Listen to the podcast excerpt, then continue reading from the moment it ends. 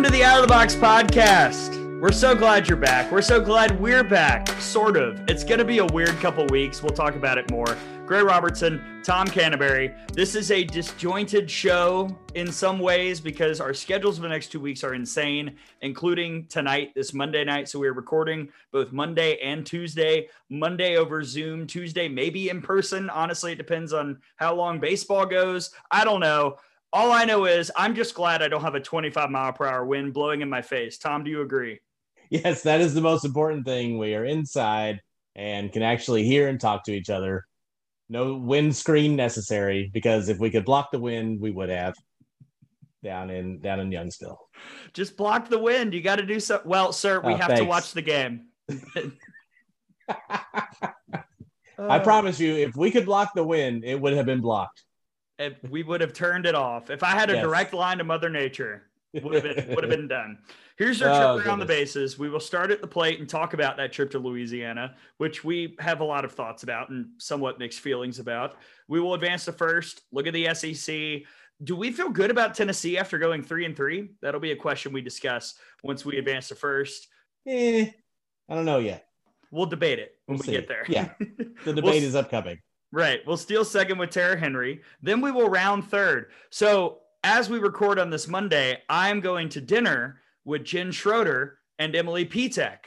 And we're going to play a game. Tom, again, as we've said many times, has a wife and family. He can't just stop everything and commute an hour for dinner. But I, I've been gone for the last five days. It would not go well No. if I said, by the way, I'm leaving again. so Jen, Emily, and I are going to play a game that we will share once we round third. So stay oh, tuned. I'm for looking that. forward to that. Yes. Tell them hello for me. I will. Finally, we will head home off the wall. Gah! People, So much, so much off the wall. I'm thinking about cussing this week, Tom. I mean, come on. What are we doing? We'll get there. We've also, of course, in a much more joyous segment, got Tom's Hungry. And Yes. what a segment it will be. What a trip it was down in Ooh. Louisiana.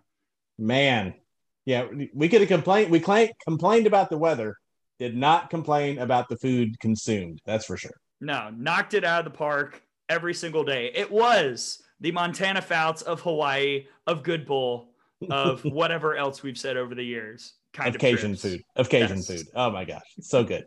Okay, as always, follow the podcast at out of the box underscore pod. Like, share, subscribe, leave a review. Next week, we will not have a show at the beginning of the week because we've got games on Monday. I have baseball Tuesday, Wednesday, and then we leave for Baton Rouge. So Right. there's no time for that.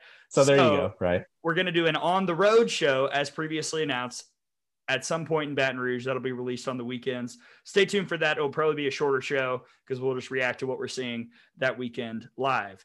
Now, Tom, Alabama goes 6 0 on a trip to Louisiana, including a win at Louisiana, a run rule win, and then another win over Louisiana at the Mardi Gras Mambo at the end of a trip. And in between, kind of a mixed bag, like uninspired softball, but not any games where you felt uncomfortable. It was just, it was kind of a weird weekend all, all the way around. Yeah, I think you saw Alabama play its best in the two games against Louisiana. Uh, somewhat surprising, obviously, when you're playing the competition you're playing, that your two run rule victories were both against the top the number 20 team in the country. But yeah, it, it was just a it was a tough situation because again the conditions were, especially in Youngsville, were just not very good. Uh, you were dealing, you were playing on a converted baseball field with temporary fences that for some reason were 215 down the lines and 230 to straightaway center field. A home run was was very unlikely, uh, especially when you're playing on some of those fields where the wind was blowing straight in, straight at your face. You had to kind of uh, manufacture a little bit, play a little bit more small ball, which Alabama did. I think they finally found their groove and knew how to do that completely on Sunday against uh, Louisiana in the second game. But we're just trying to figure out how to do that. Uh, playing playing against some junky pitchers that you were, having trouble uh, finding really solid contact against. So yeah, I would the the games against La Tech and uh, Northwestern State and uh, some of those, you know, not not anything you're going to write home about. Uh, but I think there were some definite some positives out of the entire weekend. Yeah, I will say the point I made on the broadcast, you know, when the committee looks at these resumes, they do not care if you beat Louisiana Tech 2 nothing or 50 to nothing. They just care that you don't lose it. So as long as Alabama avoided that, they'd be good, which they did, and you still get out undefeated. Let's talk about the highlights.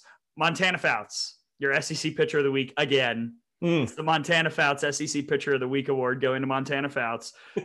3 and 0 with a save, 17 innings, 5 hits, no runs, 6 walks, 28 strikeouts.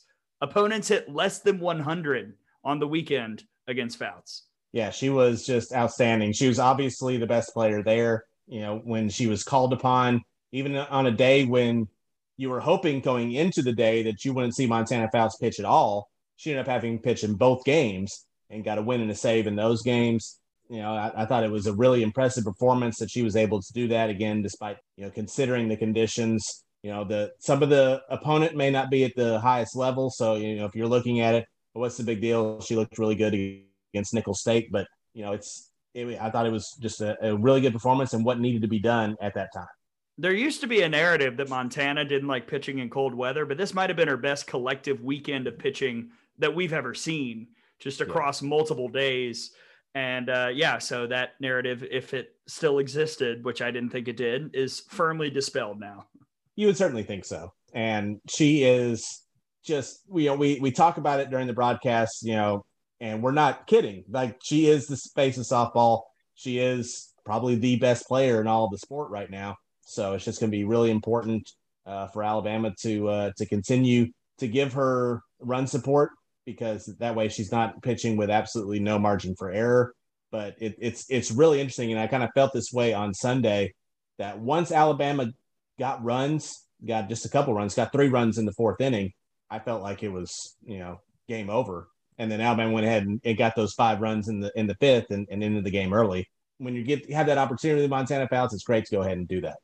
For sure. Let's talk about the offense. Your team leader in batting average for the Mardi Gras Mambo plus the ULL game. Sorry, Louisiana, didn't mean to slip that in. Mm, Abby Doerr.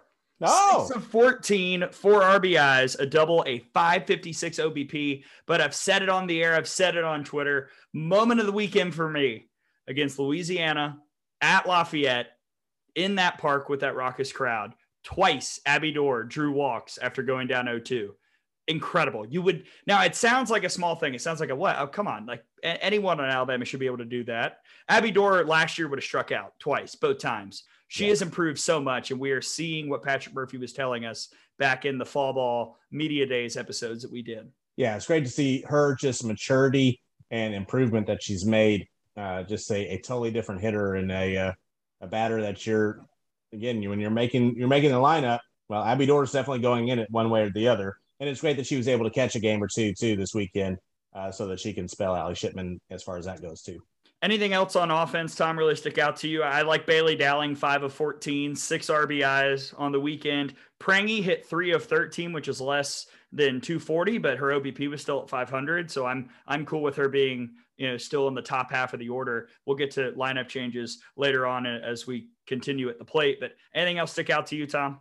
Yeah, I like Bailey Dowling's, especially her performance on Sunday, because there were times this weekend where she still looked frustrated and still was looking like she was trying to figure out what the issues were. Uh, but what she was able to do on Sunday, I think that that is going to hopefully be her her springboard to where she's able to uh, be Bailey Dowling moving forward. Uh, so I was really impressed with that, and I thought Dallas Goodnight did a really good job in the leadoff spot for most of the weekend as well, continuing to get on base even when she's not getting hit, she's getting walks and she's on base at least half the time. And that's what you want from your leadoff. Injuries. Can we hmm. just ever have a year where everything goes perfectly? No, no this is such not. is life. All right, uh, we will start with Jenna Johnson. So that seems to be all cleared up. You know, she had a little twinge. Patrick Murphy decided to give her a couple games off. She honestly, you know, Alabama was fine. She she didn't have to be in for those games that she missed. She came back and you know she had a pretty solid weekend, hitting two of eight. I, I don't foresee any complications going forward unless something changes before this weekend. Yeah, I would think so. Just continue to monitor, which they're going to be doing anyway. Obviously, when she had the knee injury she had last year, is just going to be something you have to continue to monitor, and, and she has to be diligent and you know smart. Whether if she feels anything, let everybody know, and they can make adjustments if necessary. Savannah Woodard hurt her ankle in batting practice before the Louisiana game, the first one on Thursday. She wasn't available this weekend. We don't know a timetable. Uh, perhaps we'll hear from Patrick Murphy before the UAB game or, you know, via the lineup or just something he says in the interview. But uh, Savannah Woodard being out opened the door for Kat Grill. And I thought Kat Grill played really well in Youngsville. Obviously, we hope Sav is available as soon as possible, but it puts an interesting wrinkle in that right field competition. It does because you know, like you said, Kat really I thought performed really well. She had a game, I think was it Louisiana when she was in the field but didn't bat. Yeah, that's yeah, it, that one in Lafayette. Uh, but then she batted the rest of the rest of the weekend, and I thought did really well. You know, drew walks, laid down a couple, laid down a sacrifice or two, and also had a, had a big double as well against Southeast Louisiana, uh, which might have been a home run most other places in, in normal conditions too. So kind of show that she has a little bit of power. She has that pop that we saw when she was in the FGCU, and it kind of just gives you a little bit extra uh, umph there in the in the nine, eight, nine hole wherever Kat's going to bat. So uh, I was really impressed with Kat Grill as well. Finally, Lexi Kilfoyle leaves the game against Northwestern State. Uh, I missed it at the time. You said that after she ran it out, uh, where she reached on an error, that she looked a little gimpy afterwards. We saw her pitch an inning after afterwards, this apparent yeah. injury and go three up, three down on I think six pitches. Yeah. And then she was pulled from the game. We do not have an update on that. Uh, all we know is what Patrick Murphy told us and told you before the Louisiana game that it was something in her foot and that they were going to get it checked out, presumably today on this Monday. We haven't heard any results as of yet. So it's purely speculative, and we certainly hope Lexi Kilfoyle isn't out for a very long time. But if she does have to miss time, now it's on Jaala Torrence and Alex Salter to pick up that slack. It does. And, you know, Alabama, last year, Alabama had six pitchers, which probably was too many. This year, they have four pitchers, and I kind of wish it was five. I wish there was one more because now you're if if Kilfoyle is out for any period of time, you're down to three.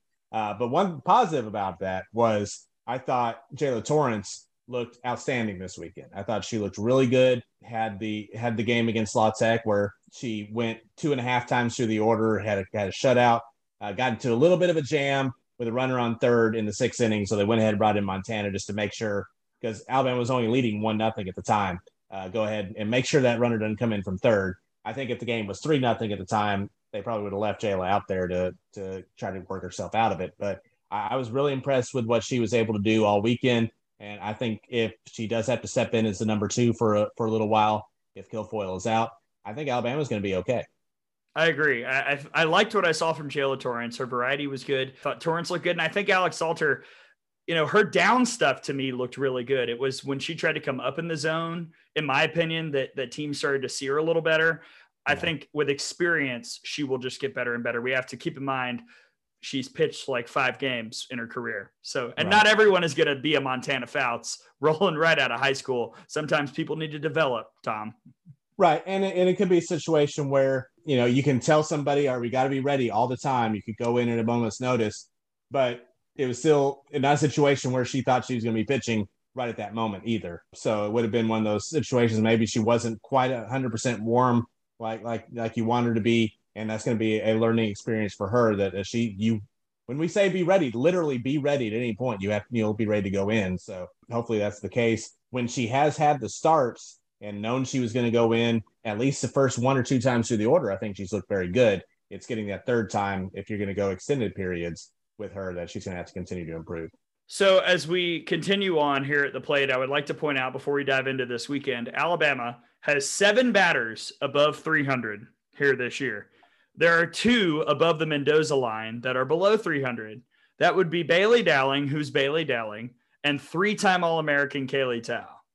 This yeah. offense is shaping up to look exactly like I thought it would in the preseason. You've still got some high averages. Dallas Goodnight hitting 425, but everybody else is just kind of in a clump in the high 300s, mid 300s, and and that to me is a recipe for success for this team. And especially when you have two people like Allie Shipman and Megan Bloodworth, who we haven't even mentioned either one of them. You know, they're right now tied for the team lead in home runs. Allie Shipman has 18 runs driven in up and down the order. Ashley Prange as well has has contributed a whole lot from the plate.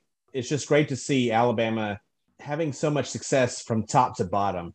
Uh, even if somebody does have a, have an over day, it's usually not two or three of them right in a row.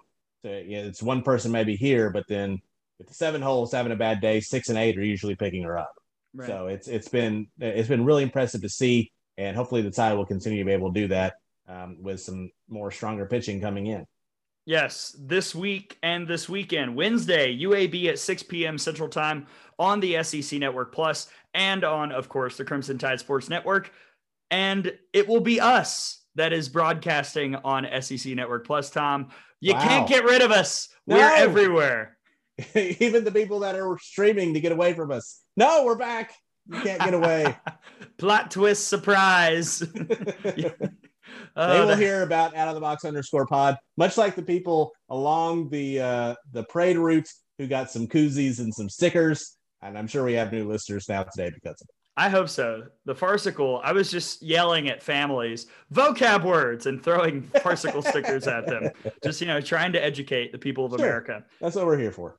This weekend, we've got the T Mobile Crimson Classic. The marquee matchup in terms of time, and matchup is Friday at 6 p.m. Central Time, Alabama, Texas.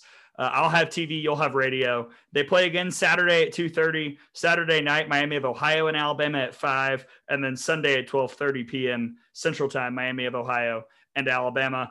An interesting weekend. Texas, I mean, we're going to talk about it with Tara later on, I'm sure. Texas has been up and down. They've looked okay here this weekend in a, a home tournament. They looked horrific in Clearwater but they're so talented that they're the kind of team that no matter how bad they look right before you play them, they could turn it on at a moment's notice. Yeah, absolutely. And you got to think with you know they're com- coming into the number two team in America to their home home spot. Alabama's going to get Texas' best shot, so the Tide's going to have to come out and, and play at a high level to be able to beat Texas, regardless of what their record is or if they're ranked or not. And then Miami of Ohio, the worst stat in the world is Courtney Vierstra's current season line. Tom, I've shown you this multiple times. I, am very excited to share this. It gets worse every game. A 135 ERA. Now, this is Courtney Vierstra. Brian Rice said last year at the SEC tournament, she was, quote, one of the best pitchers he saw all year. A 135 ERA this year. Well, that sounds uh, great. It's it is great, Tom. Well done. 0 and 4. Oh. How? Well, uh, 20 and two thirds innings pitched, 20 hits, 22 runs allowed, four earned runs allowed. Oh. Ladies, defenses, back up your pitchers unless Catch. you're playing Alabama this weekend. Right. Catch the ball. Like, have you ever seen oh. anything like that, Tom? I've never seen a line like that. That's that's crazy. Ugh. 18 unearned runs in the third week of the season.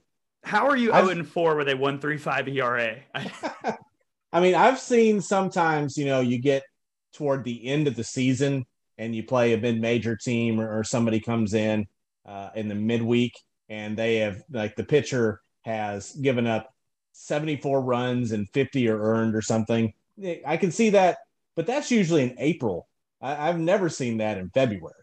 So we'll see. Hmm. Maybe I, I, don't know. You you hope if you're Alabama that that trend continues because is very good, and and I I just want to alert people that the 22 runs is not indicative of her talent. The four earned runs is. But what what do we say if you're always if you're trying to beat a top team, pull the upset? What do you have to be? Got to be clean. You got to be sharp defensively.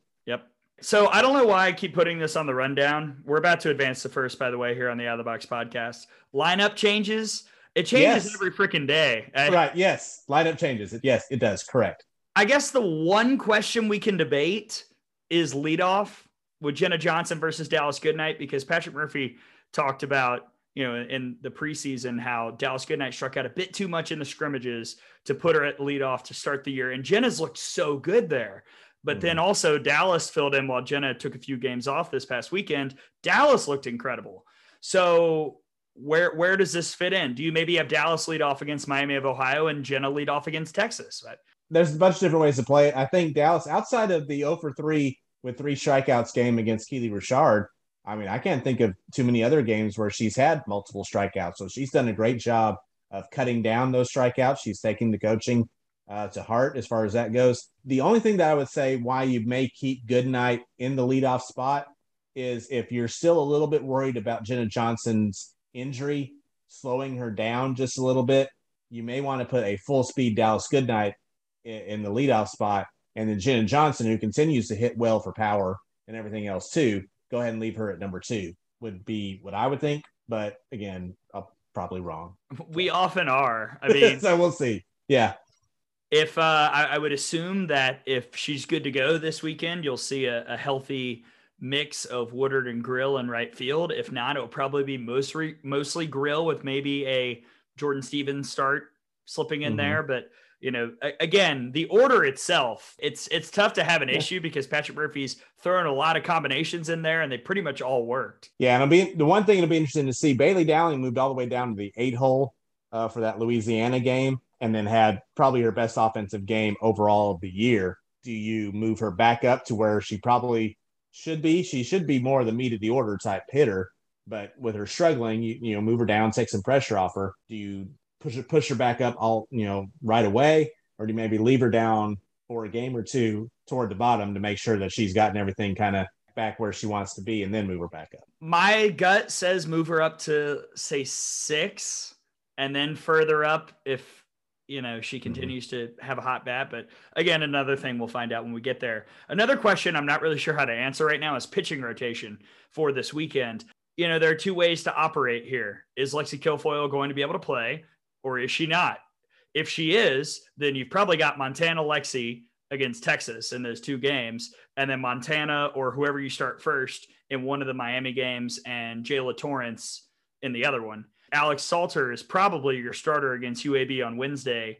If Kilfoyle is not available, then you've got a scenario where it's probably Salter on Wednesday, Fouts game one against Texas, Torrence game two against Texas, you could potentially go Fouts, you know, game one against Miami of Ohio, but you might lean Salter there and then have Fouts pitch on Sunday against Miami of Ohio. I think if, if you're doing Salter, I think there's still a chance you can see Jaala pitch on on Wednesday against UAB. But if you do Salter on Wednesday, this is if uh, Lexi is not available.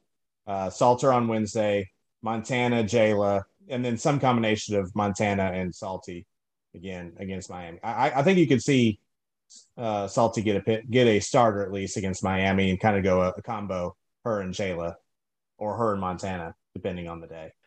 Never have we gotten to those bullet points and had so many. I don't want to say questions, but really no idea what to say about it.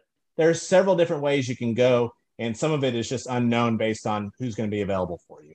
Is it a situation where you know if Kilfoyle is available, but you don't want her to pitch as much as maybe usual?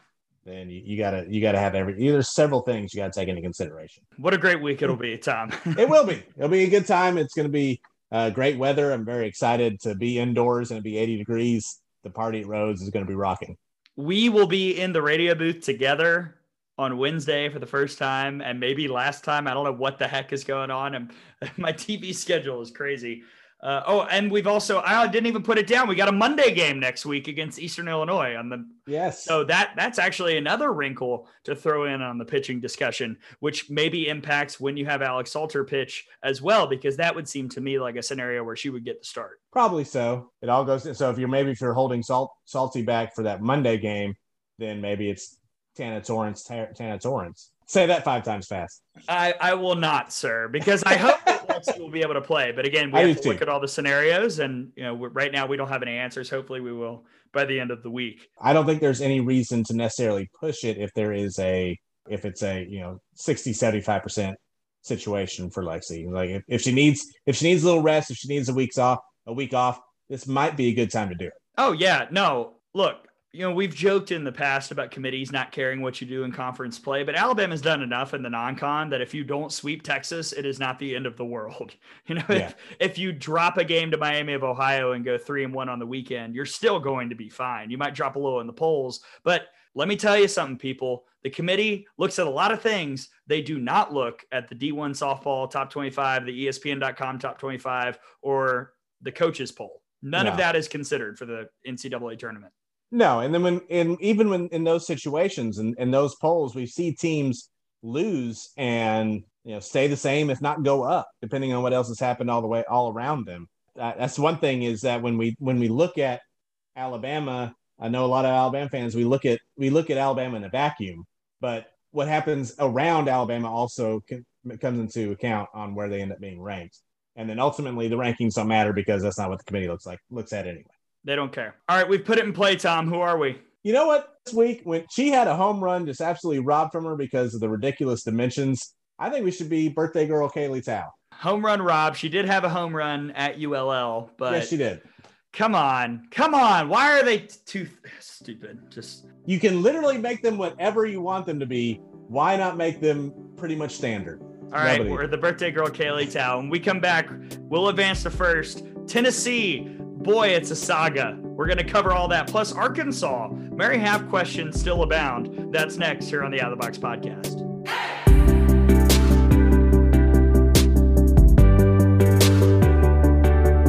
Welcome back to the Out of the Box podcast. We're advancing to first. Gray and Tom, back in person now. Right. The the magic of podcasting. Yes. We're now in the same room. Usually, what we do is record and post. Like it is right. a one night event. This week, two nights because our schedules are nuts. Right. This is maybe the busiest two or three weeks possibly ever. I saw you looking at my schedule for March. My gosh. There's like there's nothing for me. Right. And I no. live alone. You have a wife and kids. and another job. So yes. This is a lot of fun. Yes. so we're in the same room, advancing to first and talking about the SEC Tom. So many ways that we could start, but we have to begin with the Tennessee Lady Vols. We discussed this when we were at the plate a little bit. Can you feel really good after a three and three weekend at the Mary Nutter? The losses were to Oregon State 5 2, 9 to 8 against Oklahoma, the at the time undisputed number one team in the country, in 10 innings, and 2 to 1 in 8 to UCLA, another undisputed top five team. Right. What do you think? I mean, Ashley Rogers pitched her heart out. Mm-hmm. The offense got to Jordy Bahl. No one's done that this year. And yet, still couldn't quite close the door. Right. Yeah. I think you can feel really good because Rogers looked like her back to her 100% self. So hopefully that she's okay and able to move forward. Uh, so I think you're good to rely on her. I think you got to feel really great about being able to get to Bahl, scoring the runs on Oklahoma. I know it's a frustrating way to lose the games that they lost. Uh, you can discuss, you know, some strategic issues maybe in the late innings in both of those games. Yeah, Ashley Rogers in the Mary Nutter had a 2.52 ERA. She threw 22 and two thirds innings. Yeah, I guess she's fine. She seems okay. Yeah. Very impressive. The team batting average is still last in the conference at 257, but I think Kiki Milloy is the best all around center fielder in softball right now with what she can do defensively and at the plate. She's already got seven home runs this year. That's second in the conference. She's sixth in RBI. She uh, can mow people down from the outfield. We saw that this past weekend. So if you've got Kiki Milloy, you've got a weapon. The problem is she can only bat once. Right. Yeah, exactly. That's you got to get everybody else to continue to back her up, similar to what say Kentucky has with Kowalik. You have to have everybody else producing as well, and we haven't seen that consistently from the Lady Vols, but I think we started to see it come around some out there in, at the Mary Nutter again against a, a ridiculously hard schedule. Yeah. So Tennessee holding pattern. Does that feel safe? Yeah, maybe. You know, I think maybe trending up. Just that you know things may not be going as towards disaster as, as much as we thought it might have been. Yeah. Uh, I, I think one, you got Ashley Rogers back, and then two, you perform so well. Right. That's a team that is going to be annoying, I think. Speaking of annoying, Missouri has been the fly in the ointment for the SEC for years, and now they look like a contender. At least they did coming in. There were two weeks of mixed bag results. Yeah. We weren't sure how we felt. I thought they looked great at the Mary Nutter. A four and one weekend. They run rule Washington in the trademark Gabbie Plain game. That's awesome. And they were down seven nothing to UCLA. Came all the way back almost and lost seven five against Megan Faraimo. I mean, that's no small feat in and of itself. I was pretty impressed. Yeah, I think that's that shows a lot too. You go down to somebody like UCLA seven nothing, and you know you're just one run, run away from a run rule. Would have been easy just kind of fold the tents and say, "All right, we had a good week just kind of ran into a buzzsaw here with the Bruins, but uh, they didn't do that. They they they fought back. I think that's that says a lot about them as players and and uh, the coaching staff too. 276 team batting average. That will get better. I have no doubt about that. Interesting weekend for the Florida Gators in Orlando. So the pitching was like incredible for the first two weeks. They had a 0.4 something team ERA. They were first by a wide margin to Alabama. And then they go to Orlando and give up some runs. Now, not a ton early on, you know, give up three to DePaul, one to Oakland, four to JMU. JMU hung around a little longer than I thought. And then the UCF game, a 12 11 win for the Gators in Orlando. Now, impressive they got the win. The amount of runs given up, a little alarming. Also alarming, Elizabeth Hightower not seen all weekend. There were reports that she was, quote, not 100%. That is a that is as softball as it gets Yeah. in terms of vague status reports. we'll keep an eye on that going forward. Yeah, that's, again, this is a sport that does not discuss injuries very much at all. And when the person he would pro- probably say is the ace of the staff is not there at all, kind of rough to not have any any type of designation of what the injury was. But she being out could lead to a game like that against UCF, where you know the uh, Golden Knights are going to give you everything that, that they got being going against Florida. What a weird and wild, wacky game. Yes, really fun to watch. Yeah, UCF has to feel like they had a great chance and just couldn't quite close the door. Kendra Falby hitting 519 this year, 16 stolen bases. I believe that still leads the country. Charla Echols, remember when we were talking about how bad she was playing? right. Yeah, She's now second in the conference in RBI. goodness gracious. Skylar Wallace hitting 419, Hannah Adams hitting 462. So the top of the order, not an issue. The bottom, you know, still somewhat a mixed bag, but the Gators as a team are second in the conference in batting average. Yeah, so they're they're doing one. They don't rely on just one person, even with as good as Eccles is. You know, they have more of a team around her to begin with, and then they're all mm, everybody's producing really well for them here right now. Texas A&M loses two tight games to Oklahoma State. The schedule on the weekend at I believe this was the Reveille Classic uh, was a nightmare because Texas was dealing with colder temperatures than even we were Oh in Louisiana. Not fun. no, cold weather in Texas, I don't understand. Ugh. I've never seen it. Mm. A&M loses 1 0 to Oklahoma State and loses 2 1 in the second game. Elish goes complete. The team ERA is second in the conference at 117. Herzog looks as good as I've seen her in a long time. 30 innings this year, a .23 ERA. She pitched her butt off against Oklahoma State. A&M just couldn't figure out Kelly Maxwell. So the question becomes the offense. We know that they're going to be able to pound everybody else, but when they face that, I don't want to say elite pitching because it's elite pitching for a reason. You shouldn't be putting up a bunch of runs Yes. but can you at least score something against those ranked teams that you'll face? One thing I will say though, I think Texas A&M, similar to Tennessee, I think despite losing the two games, can probably feel okay about it, and, and maybe even a little bit better than you did after just destroying the the other teams that uh, were mid majors, if not low majors. It was the first real test that they had, and two tough losses, but they they were certainly there in both games. So uh, I think if you're A&M, you you can be encouraged by this weekend, even though you took two L's. I agree. And Haley Lee, a just, I, I mean, what is she doing? A 706 OBP? It just drops by the week. I, I- Wow. how, Yeah. come on, Jeez. get better, Haley.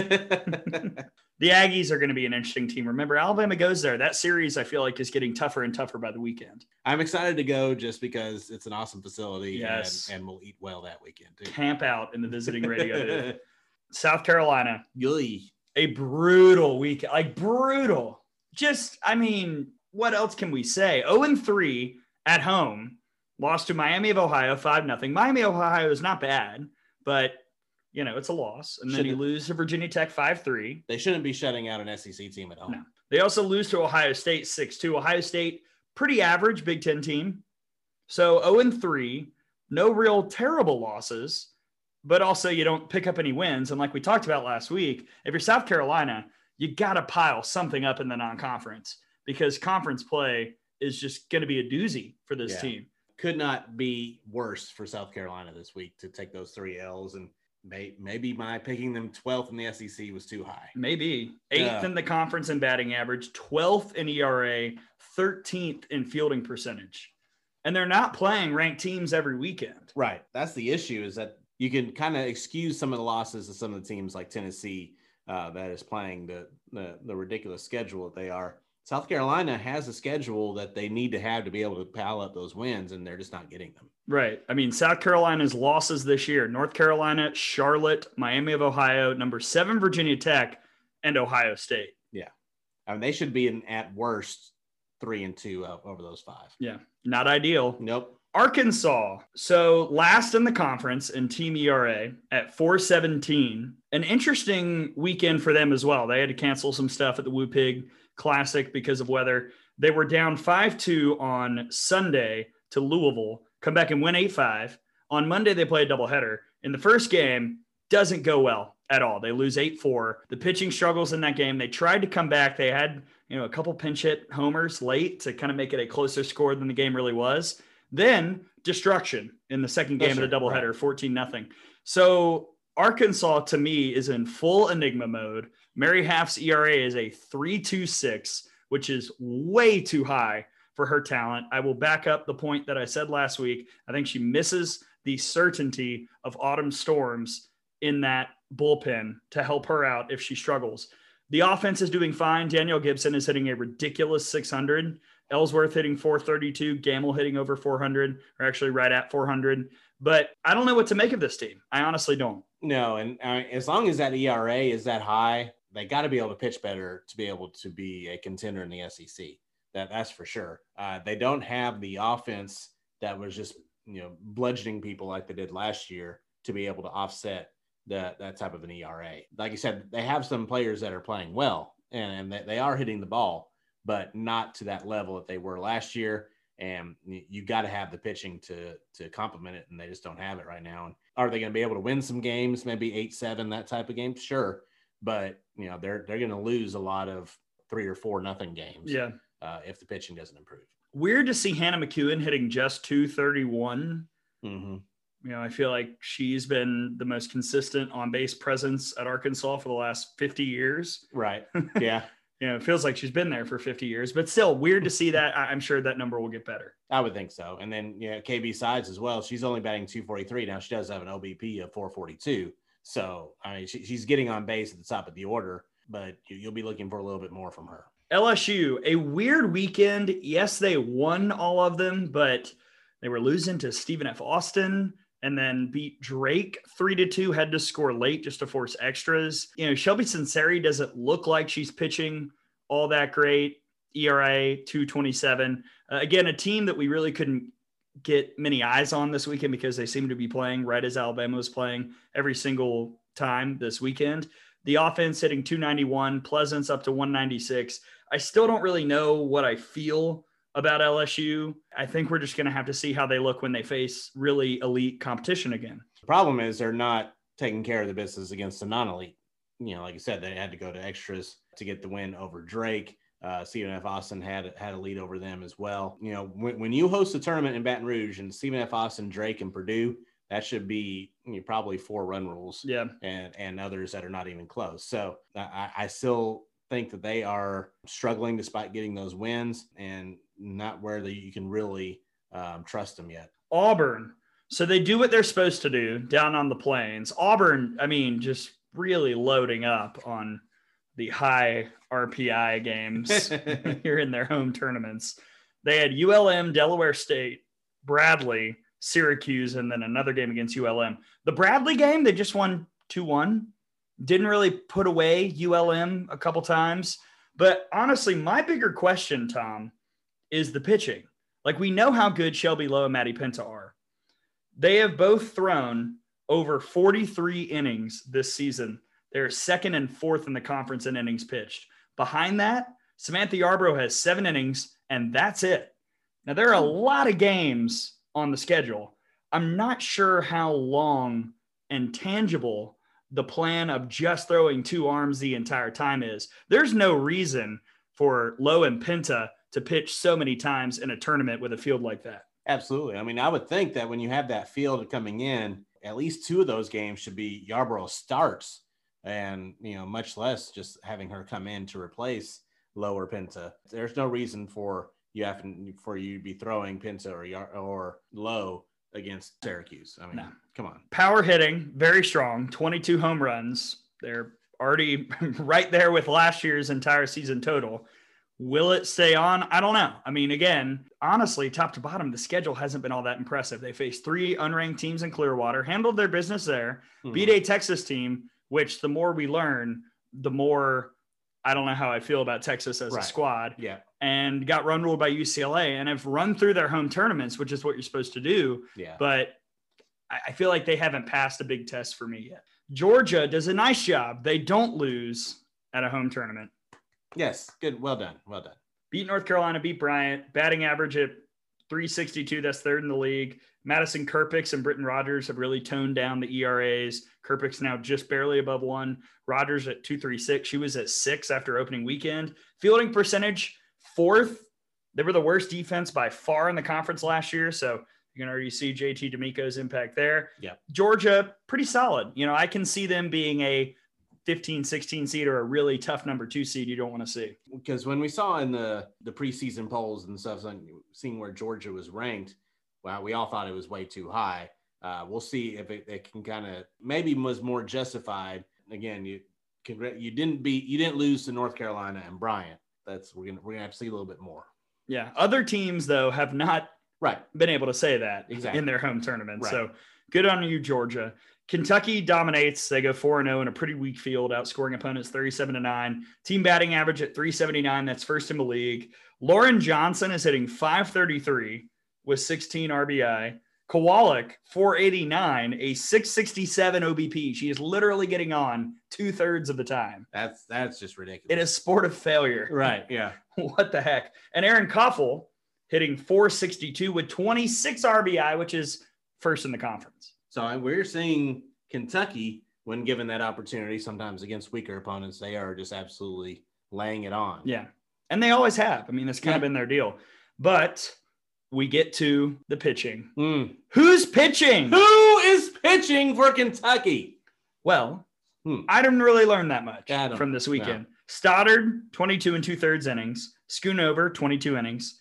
Lacatena, 16 and two thirds. Lacatena's ERA, brilliant, 0.42. Wow. Stoddard and Schoonover, over 2 4. You know, it is what it is. Again, though, I kind of need to see how they do against better teams. Right now, you look at it, they played Virginia Tech and lost 6 1. They played at Arizona and won 7 6, but still gave up six runs.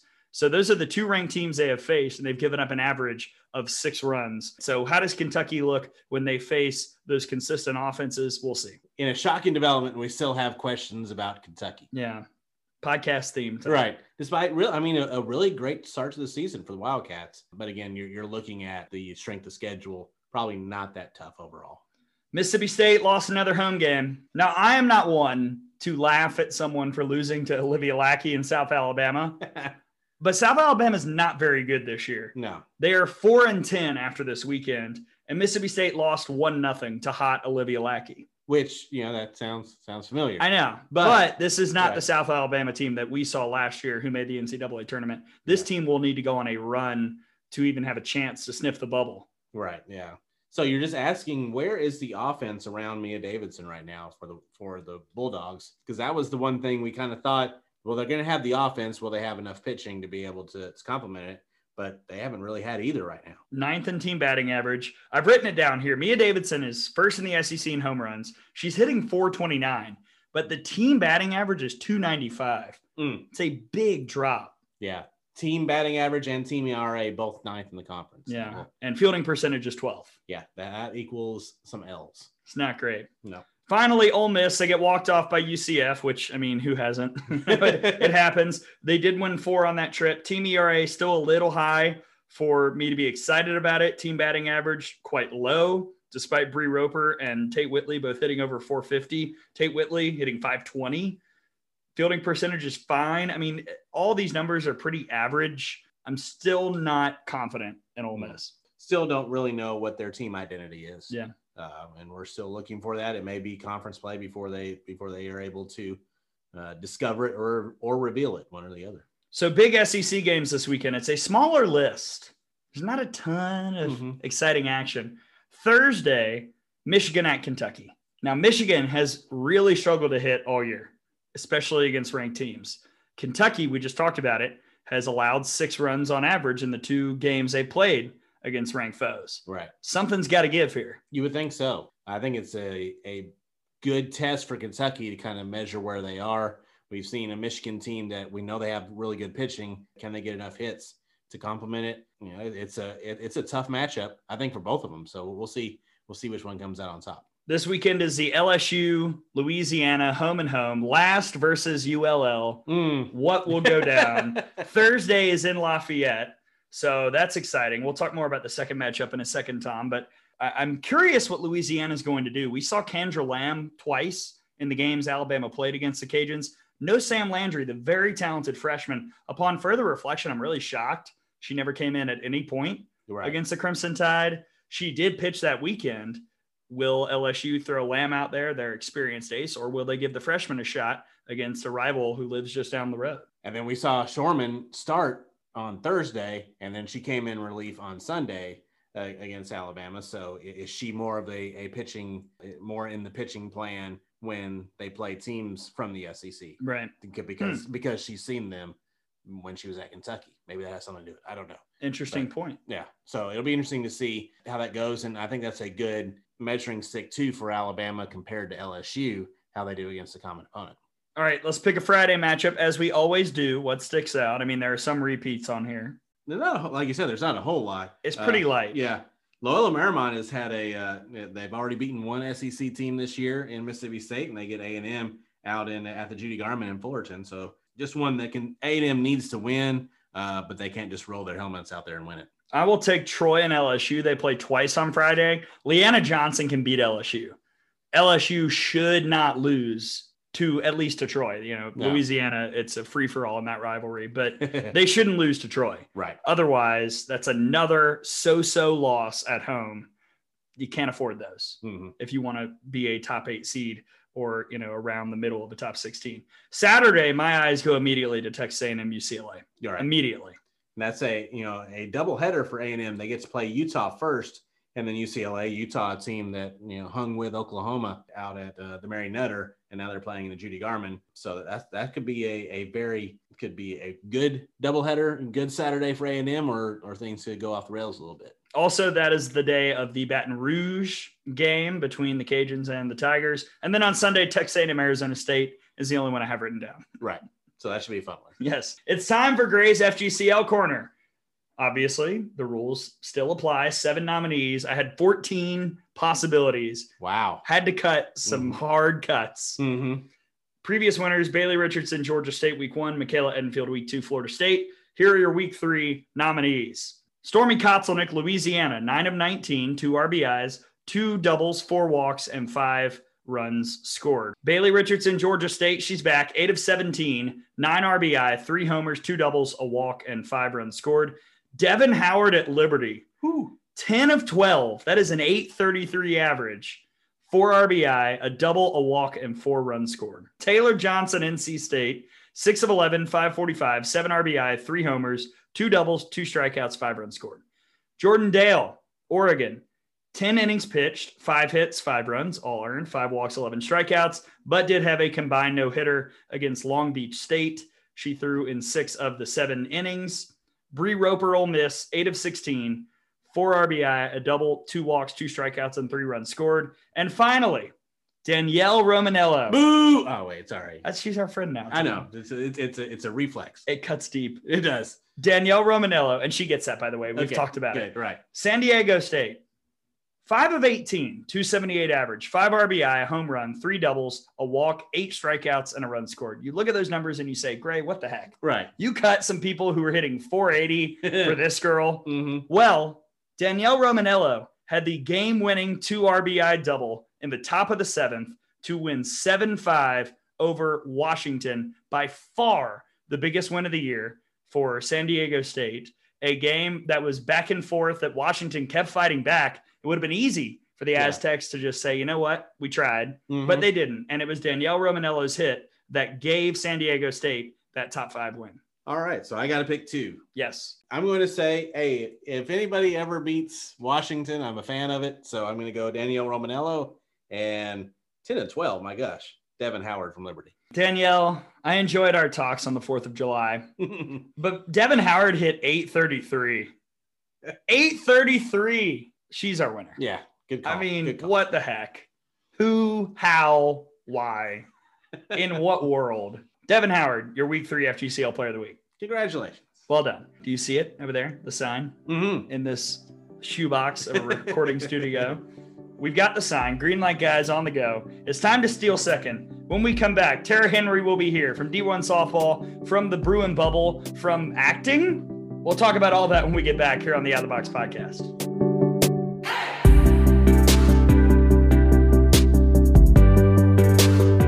Welcome back to the Out of the Box podcast. Gray Robertson, Tom Canterbury, kicking it old school, doing everything over Zoom here for this interview and parts of the show, as you've already heard. And we're stealing second with somebody who can actually do that. Most of our guests have either thrown out people trying to do that or admitted that wasn't me. We've got Tara Henry from D1 Softball, repping the D1 Softball hat, one of their best writers. They've got the D1 Softball podcast, uh, and of course, a part of the Bruin Bubble. Tara, hello. How are you? Uh, hey guys, uh, I'm great. I mean, it's Monday. We're taping this on a Monday. Am I, am I allowed to say that? Uh, oh yeah. Good because it's been wild. It's been a wild Monday, and I'm just really happy to see your faces. It's been a while. Yeah, no, we've missed you, and uh, and you know what a what a crazy start to the softball season it's been. Uh, I there are so many places where we could start, but we're going to start with Oklahoma, Tennessee. We were on the air, and let me tell you, Tara, I was giving out of the box podcast scoreboard updates pretty much after every pitch. I'm sure at some point Tom was like, Gray, take a break. Oklahoma, Tennessee was incredible. It, we were tracking it like we were calling the game ourselves. 9 8, Oklahoma wins in 10 innings. Once the dust finally settled and the thousands of people cleared out, what do you feel like was the story of that game? You know, I think we're going to look back at that game and it's something we're going to probably refer to a lot because I think you we were able to see that there's a little bit of chink in that armor, that Sooner armor, um, and you know Sooner faithful will be upset to hear that, but also they should be happy in that. Gosh, that team they're never out of a game, and I thought. You know, the greatest part about that is I actually sat next or stood next to Ralph Weekly for most of the game. And that was an incredible experience. I'm not a huge fan of crowds, and let me tell you, that place was packed.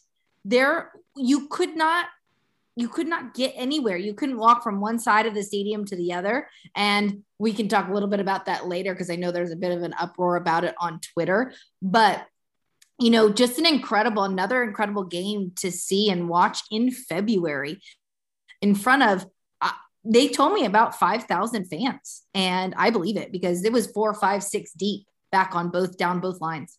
Mm.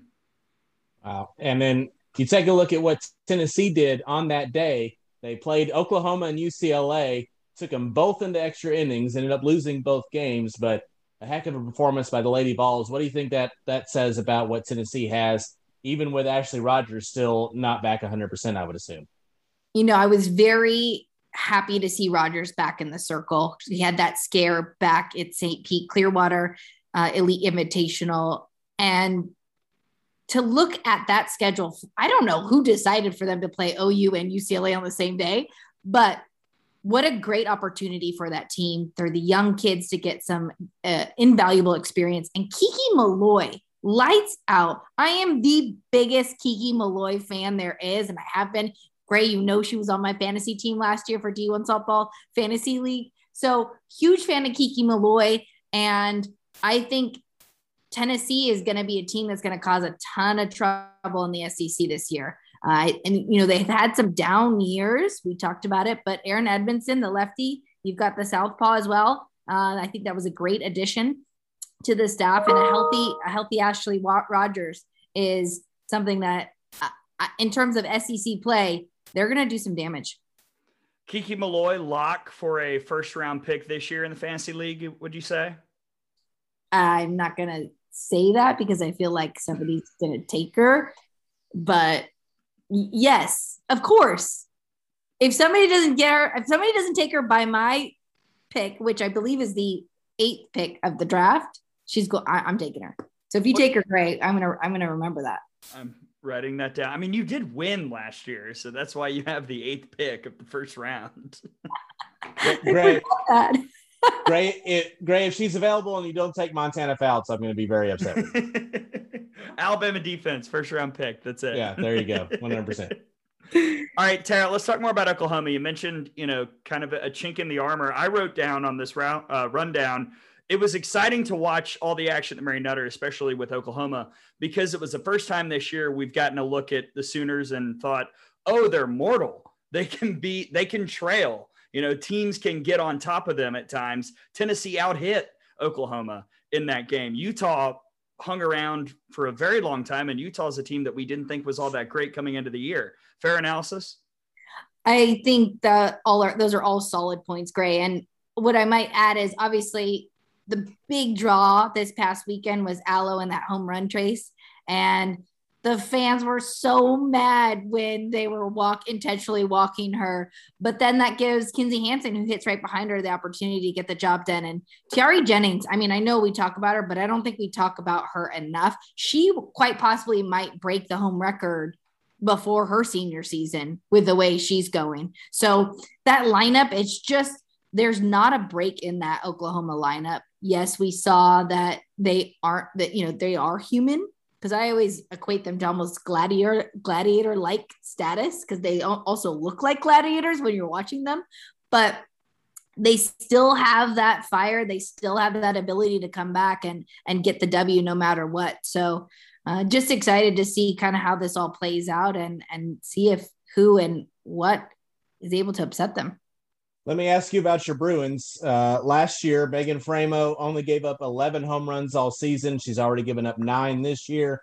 A few losses early on, uh, something you don't normally say with UCLA. Obviously, the, the injury to Aaliyah Jordan as well. Uh, how concerned are you about UCLA moving forward? You know, I would say last week I was a little bit more concerned than I am this week. I think Holly Azevedo has really stepped up and done an incredible job just picking up the pieces. You talk about Megan Faraimo giving up home runs. She throws the ball. She throws hard.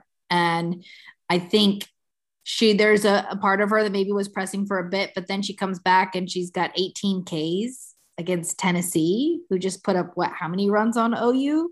So mm-hmm. yes, was I worried about the Bruins? Yes, but all, honestly, at the end of the day, I think they're going to be there in the end. They, they've got incredible talent and they've got a coaching staff that's been there. They've done that. And Megan Faraimo will step up when she needs to step up. And you've got Shaw as well, Lauren Shaw, the lefty. So having Holly Azevedo prove that she's able to stick in games to throw multiple innings, go through the lineups multiple times, I think is a huge win for the Bruins. Not just to Megan Faraimo. I think Holly Azevedo is going to be a key piece to them making it far into and hopefully into um, to Oklahoma City. Gosh, Oklahoma's good. UCLA's good. I'm shocked. Alabama's good. What a crazy world of parity we live in. Tara Henry joining us here from D1 Softball. Tara, let's talk the Washington Huskies. Hmm. What an hmm. interesting weekend it was. Two and three at the Mary Nutter. They only score eight runs in the five games. They had a 10 nothing run rule loss in the Gabbie Plain game, trademark out of the box underscore pod. What do we make of the Huskies? Because two weeks ago, I asked Jen after watching opening weekend, oh, that offense, that might be able to mask the need for a number two. Last week, you know, we talked to Amanda about it and she said, well, I don't know. I mean, this week, you know, they didn't look as strong. And now I don't know where Washington fits in. You know, I think the bats have gone a little bit cold we've talked about this.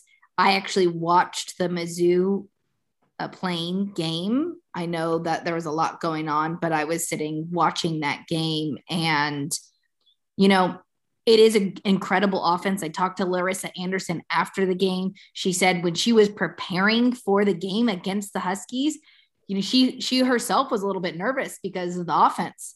And then turns around and the sophomore Krings goes in and throws a one hitter against that offense. When you know Sammy Reynolds, I think she'll she'll come back. You've got Baylee Klingler. Baylee's always going to hit, and they just they just aren't gelling uh, right now. And I think again, it's February, and well, last day of February almost. Um, but I think towards the end of the season that's going to change and they're going to be able to make adjustments because that that lineup is a, is an incredible lineup uh, you know one through nine but you've got some young kids in there. And i think you know them figuring out where they fit and those pieces and how they fit together it's going to be um, a challenge for them. And if gabbie's not on they're going to run into some problems.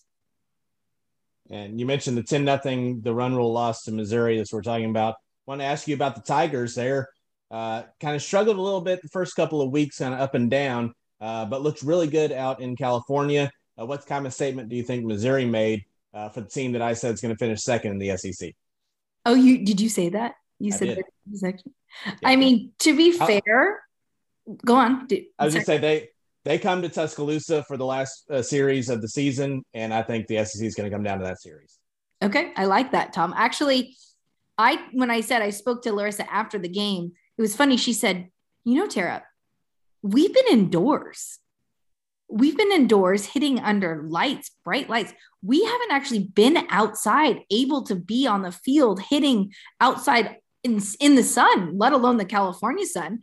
So she was actually really complimentary of her offense in that they were swinging at good pitches it wasn't like they were swinging out of the zone they just weren't they just weren't hitting the ball hard and it almost is in that that washington game they everything kind of came together and you saw the mizzou offense that we were used to and that is highly likely it takes some time to as a as a hitter to get back in the swing of things and if that's the mizzou offense that is going to keep continuing throughout the season, I would agree with you, Tom. I think I think that's going to be a huge series when they they do get to Tuscaloosa. I mean, we've been calling Missouri the Fighting Larissas since she got hired. And I loved personally that the fight came out against UCLA. The Bruins took a 7 0 lead. I was about ready to close that stat broadcast. I was going on the air for women's basketball, and I didn't for some reason. And I look later and it's 7 3, 7 4, 7 5. I mean, Missouri didn't win that game, but that fight to me said, uh oh, Missouri is going to be maybe the toughest out of anyone in the SEC, you know, below Alabama and Florida. You know, I agree with you. I, they're going to give up some runs, but also that team can hit. So if that offense gets hot, I think you're right. They've got that fight. Like you said, they came back against UCLA. You know, Krings, I believe, got this. She got the start in the circle again. Got roughed up, but I think you know those are two big games, and for her to throw and that experience is something she can kind of take back. And again, when I spoke to Larissa about her, she has always been able to kind of overpower opponents throughout club ball, throughout travel ball. This is Krings.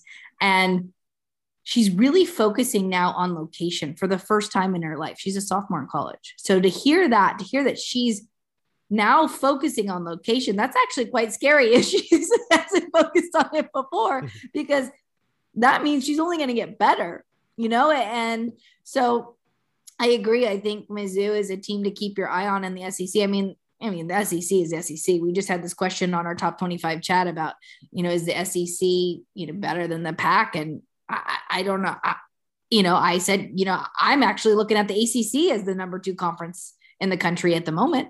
Mhm. Um, I think they're playing better than the Pac. Um, so we'll, we'll kind of see how that all shakes up. But I, I think that answered your question to answer your question right? yes, you did. in a roundabout way. Terry, you mentioned it a little while ago, talking about the facilities there at Mary Nutter and, and the need for for an expansion, more room there. We talked about it on the podcast last week. I said talking about uh, Clearwater that we were serving filet mignon on a paper plate, basically with the with the facility that that we're that we're playing that tournament at. I mean, we're just come we just came off of you know Alabama was at the Mardi Gras Mambo and we were broadcasting from a wind tunnel um, in the observation deck. Um, just your thoughts on on what you think needs to happen for some of this expansion that is desperately needed for these huge events. First and foremost, I love filet mignon. So, um, Yeah, there you go. We know because we bought one for you. yeah, I know. I was gonna say, I can't wait for you guys to buy me another steak. Uh, you know, I will say just to cut in, I've seen a lot of bracketology that does have Alabama and UCLA in the same NCAA men's basketball tournament pods. Uh, Uh, another stake bet down the pike. Yeah. so, uh, but in terms of facilities, yes. Is this a great problem to have? Absolutely. That means our sport is growing. That means people want to come out and watch it at a live venue, but we're busting at the seams. Honestly, I was at both tournaments. I went to St. Pete Clearwater. I went to Mary Nutter. Getting a seat, you'll you have to arrive at 6 a.m. almost to just have a seat and then you got to sit in it all day. So we've got to find a solution. We've got to find some strategic partners that are willing to invest in women's sports and and maybe that's a minor league facility that is is rehab to have softball fields but the biggest issue is we just don't have the capacity for fans and enough fields. If you wanted to do tournaments, like, you know, you could do it at a Rhoads, like you guys, in terms of having fans. Um, but for tournament play, like St. Pete and Mary Nutter, there, there are just too many people. And we've got to find a solution to where that's something maybe that means bringing in more grandstands in the outfield, which is doable for both uh, facilities. Honestly, uh, I, I, think maybe temporary bleachers would be the the answer. Having session games like we do at the Women's College World Series because there was a massive fight at St. Pete for the FSU UCLA game for seats. Massive. I mean, UCLA parents couldn't get seats because they had a game at the fields one through four. The Oklahoma Tennessee game, like I told you, I don't, I'm not a huge fan of crowds.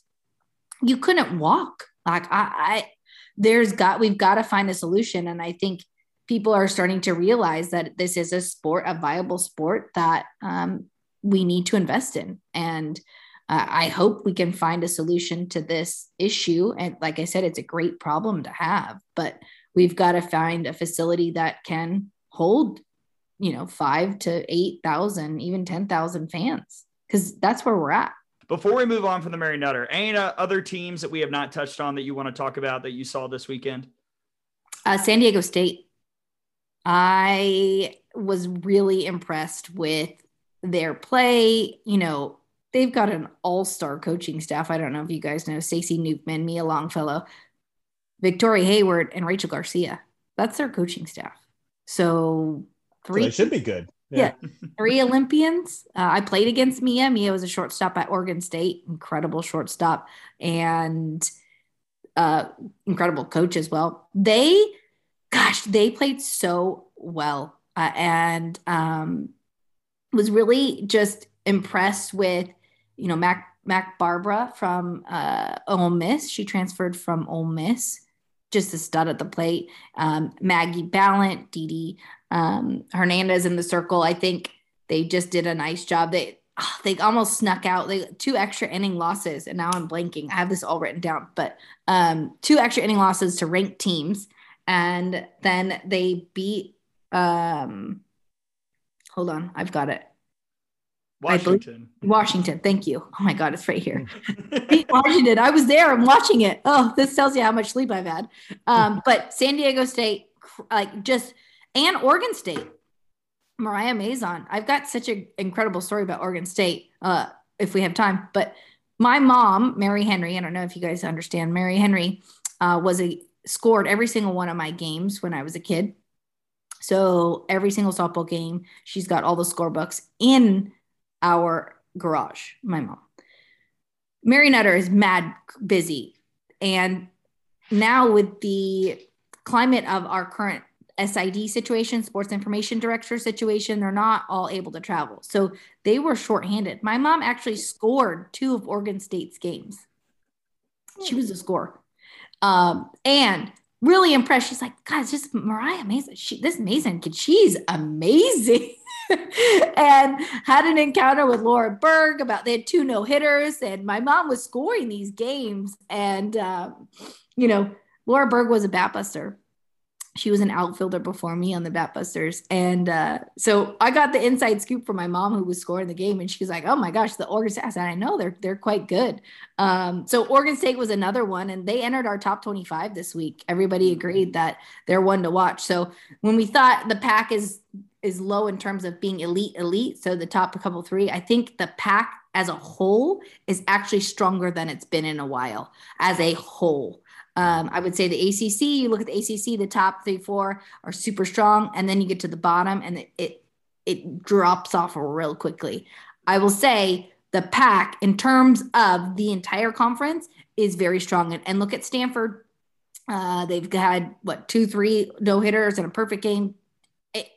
I, I do think the Pac has stability I just don't. I think we're we're highly critical of the Pac too in, in general. I, so, um, but yeah, those are the teams that, that I saw at the Mary Nutter uh, that really actually kind of stood out to me. Yeah, we could have used your mom at the Mardi Gras Mambo. We were short a few scorekeepers down there as well. Oh, Mary, uh, she'll do it. She, she's fantastic. She paper she had a paper score because she doesn't know the system, but she, I mean, she paper scored that 17-0 uh, game. Wow. 17-0. And she's like, everything that could have happened in that game happened. That's usually what happens. Yeah, when you're when you're you know pulling in the the backups and getting everything ready, everything crazy that can happen will. Uh, he knows all the rules, so it doesn't matter. She knows every sure. rule. So literally everything that could they could throw at Mary Henry, she was fine. She was good. She's like, yeah. What, what do I? What else you got? in the uh, the Big Ten in this past weekend, uh, looking like Michigan and Northwestern are kind of separating themselves. Uh, Michigan split a couple games with Duke. Northwestern had two really good wins over Oregon and Washington, but then lost to Fullerton and Texas Tech. Uh, so, what what do you think about those two teams right now? It's funny that you ask me about the Big Ten because there's a massive board uh, across from me that has all the Big Ten ranking or their their records, their records of the week, kind of who did what. And yes, Northwestern Michigan at the top. Um, I would have put Northwestern pretty pretty high in the top 10 had they won those two games. If they would have gone, you know, uh, 5 and 0, I think Northwestern moves up r- real quick. Yeah. But two losses to unranked squads, I think they just I think they're a little bit I think they're a little bit tired. Um and you know, they almost came back in that in that late night game against or that late afternoon game against Cal State Fullerton. But Danielle Williams just brilliant in the circle. I'm a huge fan of her lefty. She mixes speeds, she mixes eye levels, like she's north, south, east, west. And then what I really like about the Wildcats is it's not just one person getting it done. It's different players throughout the lineups. You know, Rachel Lewis, you got Jordyn Rudd, Nikki Cochran. I mean, I just I think they're going to be there at the end, Northwestern, and they've got the bats. Whereas Michigan, they've got you know they've got the arms, but I think they're going to run into some trouble in terms of offense. And um, the Big Ten, uh, you know, keep an eye on Michigan State too. I mean, I know they went three and two. What? I know. I like Ashley Miller. I think they're playing well in Ohio State. Ohio State. That that is the 1st time Michigan State has ever been mentioned on this podcast. No, ever. And, and Alabama's played them before, and, we still didn't mention them. I mean, they they did lose two to Florida Atlantic, but uh, I think she's got a, like something a little special going on there, Jacquie Joseph. I, I, I talked to her in the fall, and you know, she's always honest. Because Tara, this might be the best team we've had in a decade.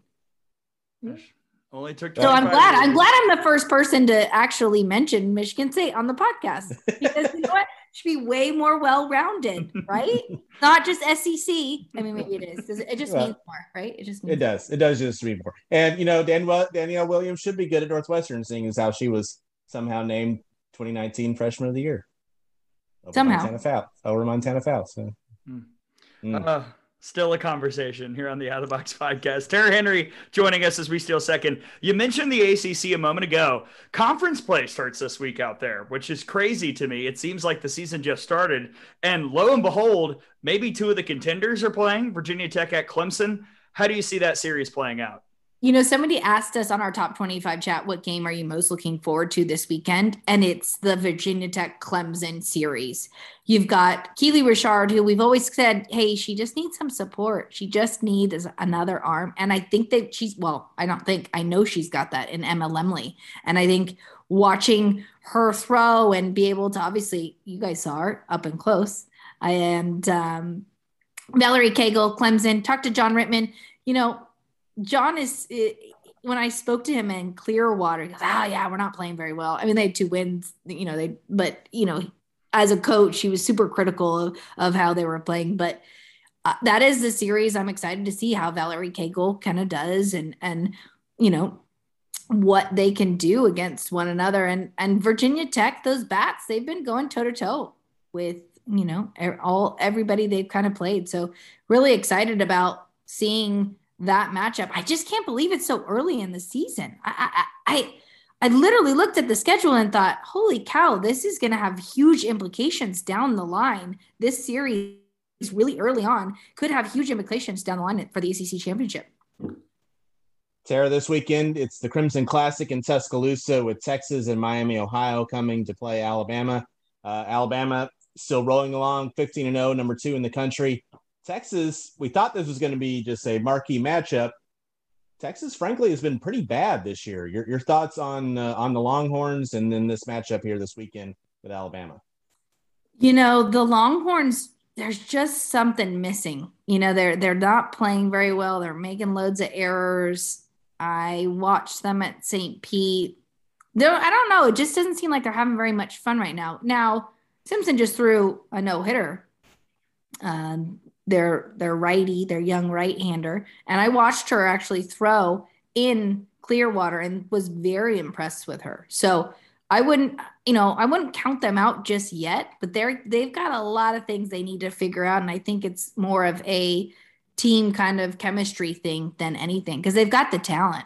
They've got the talent. They've got, you know, they've got the players. You've got fifth year seniors. You've got Mary Iakopo. Um, you've got, you know, Lauren Burke there. They, they've been there, done that. So I, I, I think, you know, Jan- Janae Jefferson, she feels a lot of weight on her shoulders. You know, she's, she's on the U.S. women's national team. She was a selection there. So I think we would have all thought this would be a huge matchup. It's not shaping up to be, like you said, but there's always that potential. I wouldn't really count them out because they, they could flip the switch, and maybe that'll happen this weekend. Yeah, I'm pulling for Texas to still be ranked in the ESPN poll so we can at least have a top 25 matchup to advertise when we broadcast this weekend as we uh, chat with Tara Henry. She's shaking her head. She doesn't think it's going to happen. Tara, before we let you go, I promise you we'd ask you we're going to Reese Witherspoon. What the heck?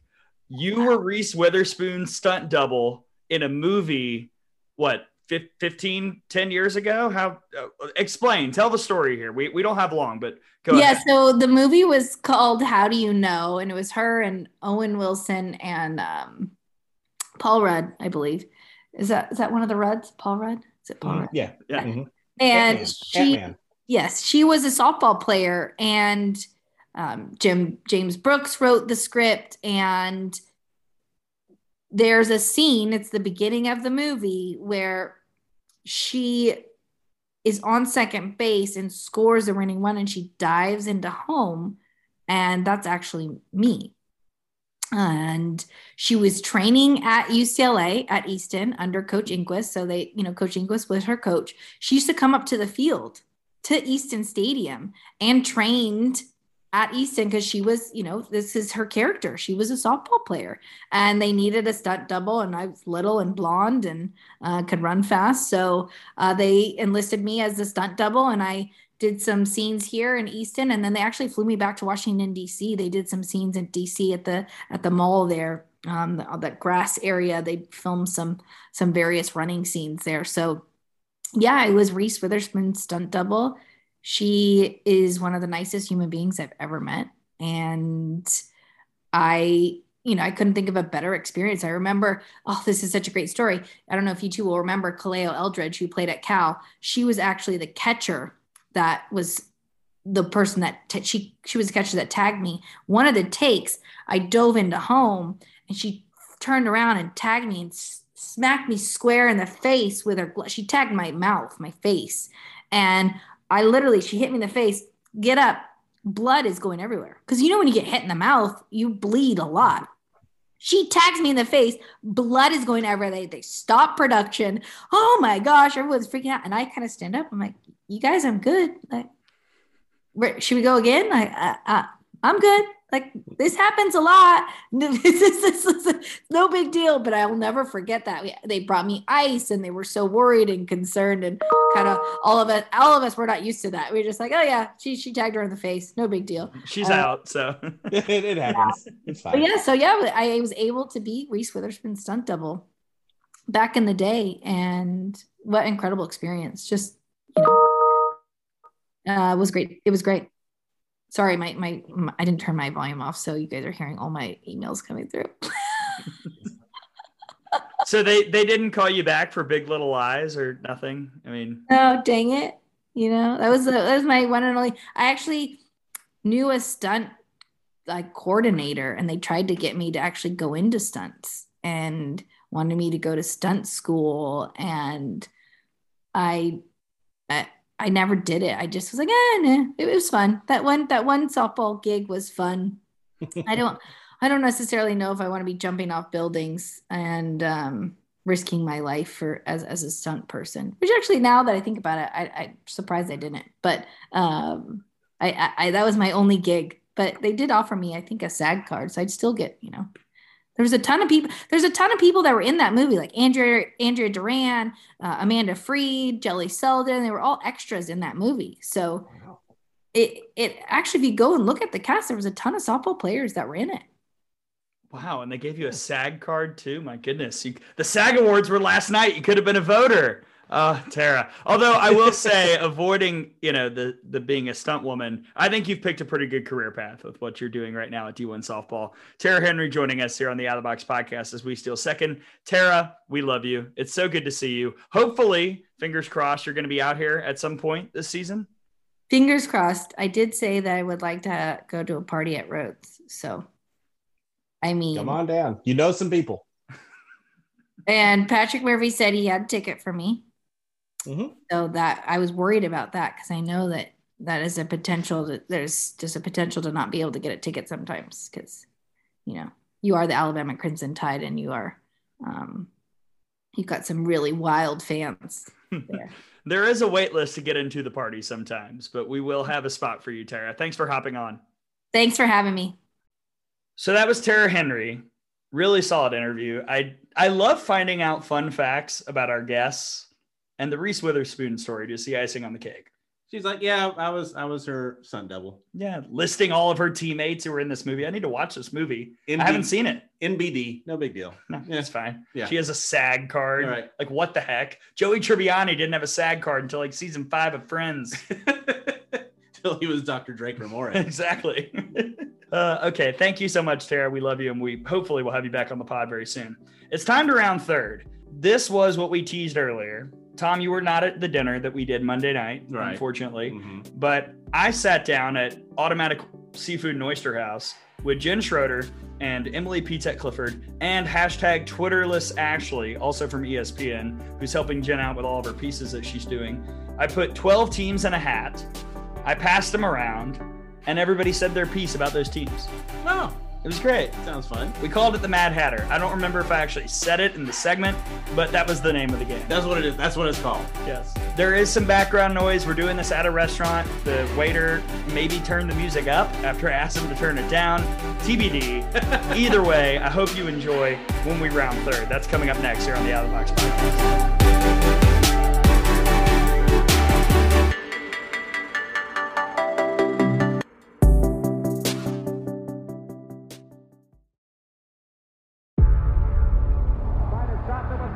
Before history is written,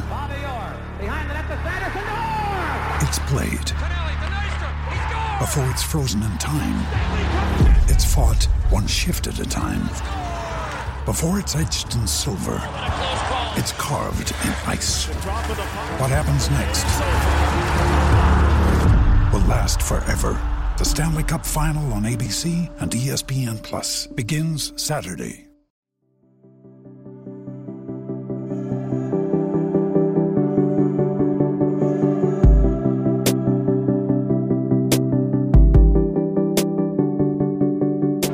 Welcome back to the Out of the Box podcast. Gray Robertson here. Tom has a family, so he's back home.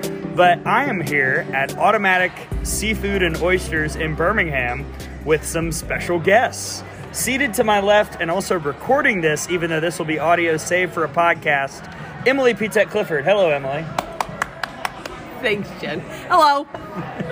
also, spoiler alert here's Jen Schroeder from ESPN and UCLA. Hi and Ashley Shanley. Shanley is here, also from ESPN. Both of you are here in town for what, guys? We're here for some feature interview shoots with the Alabama softball team. Wow. That We're sounds excited. fun. Yes. Roll Tide. Anyone in particular really excited to interview? No, it's a secret. Oh. It'll be released later this month. We can't share. A lot of red tape No, with just kidding. ESPN. We can, we can talk about it. We can talk about it. Uh, well, we are sitting at Automatic Seafood and Oysters. Before we play a game, let's do a version of Tom's Hungry as Emily orders another drink called Of water. Where called Gray's Hungry. What did everyone order tonight here at Automatic Seafood and Oysters, and what'd you think? Emily, start with you. I think I ordered the whole menu. Um, started with the cris- with the pork uh, belly, then went to the the fish dip. Then we did what else did we Rolls. do? Rolls the with honey rolls with the honey butter. Then we uh, Jen and I shared a nice Caesar salad, and then um, I can't remember the potatoes. Then the hush puppies. I love those. And then I did the uh, plain Jane red snapper, and I re- kind of regretted that decision because it was a little Mm. boring. And I had the Cobia. the cobia, the duck fat poached cobia. Very delicious. If you like a little heat, I suggest it. I also had my very first taste of key lime pie in my life. I think I've been missing out. Very surprising to me. I thought you would have had key lime pie. I'm from some point. California. That's fair. That's far away from Florida. That's okay. Ashley? Well, most importantly, you forgot the peanut butter mousse. I did have peanut butter mousse sprinkled with sea good. salt. I had some yellowfin tuna with crispy Brussels sprouts, my absolute favorite. Highly recommend if anyone's stopping by. Okay, we're going to play a game like we like to do here on the Out of the Box podcast. I have a hat. You can hear it, perhaps. This is, by the way, the first time we've ever recorded anything like this. Thank So just bear with us.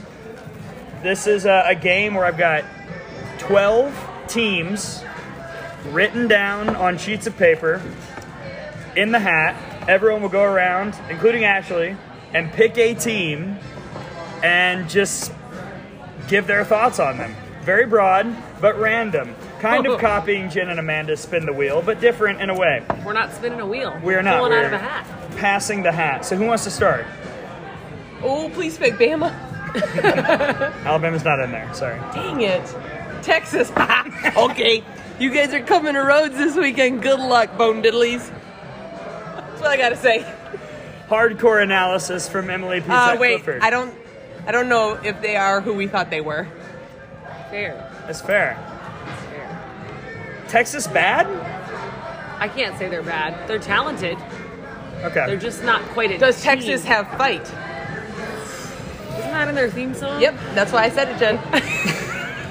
they say uh, don't mess with Texas. They haven't been fighting, but I will say they played UCLA tight, 2 1. So will they play Alabama tight? Beyond that, they have not been impressive. the last time they were in, in Tuscaloosa was the last game Miranda Elish played for Texas, I think. That is correct. Just before the world shut down. That would have been 2020 then. 2019. 19. Supers. Oh, they Yeah, didn't supers. Oh, yeah, they were. supers. Alabama Mary was supposed hit to play with the Miranda- play them in 2020, Yeah. and the world shut down right before. I interviewed Mike White like two days before everything broke. It's great. I just put It's your that back fault in the then, hat. Right? It's your fault. I'll just find it, I'll find it. All right, Jen, you're up. That was a complete accident. Pulse, Texas. Florida State. Ah. All right, Jen. Florida State is good. Florida State fans think that they should be the number two team in the nation ahead of Alabama on social media. I, I, you, uh, Emily agrees. I do not. Really? I think right I now, think they play tougher people. OU's the number one team. Alabama's the number two team in the country. I will give Florida State the number three spot. I love the dynamic duo of Kat Sandercock and Danielle Watson. Danielle Watson is, I'm going to say, more impressive to me right now because I feel like she's overperforming in a way where Kat Okay. Sandercock, phenomenal, but I think we all expected her to be phenomenal.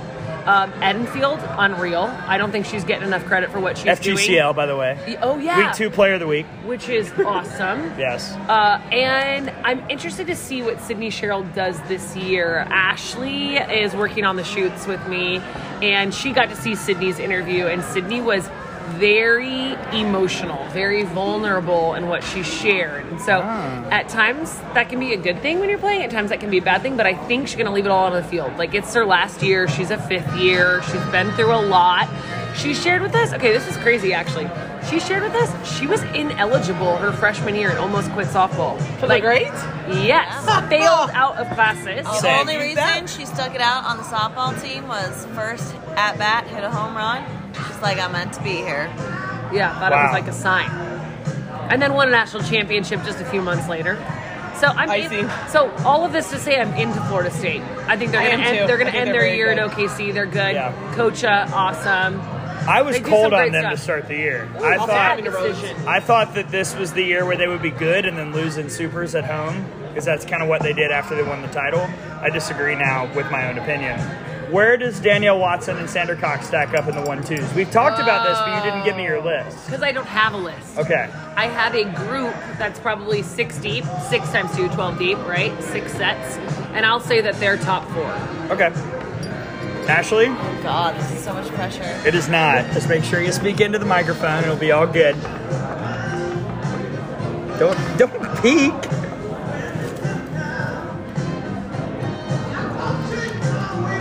Duke. No, I'm joking. it's not. I'm not a biased alum. She, she went to Duke. She swam. I have Florida. Oh. You could talk about Herb. My guy Herb. Uh, no. So we actually have not spoken to Florida yet. We're hoping to um, get a little bit of personality there.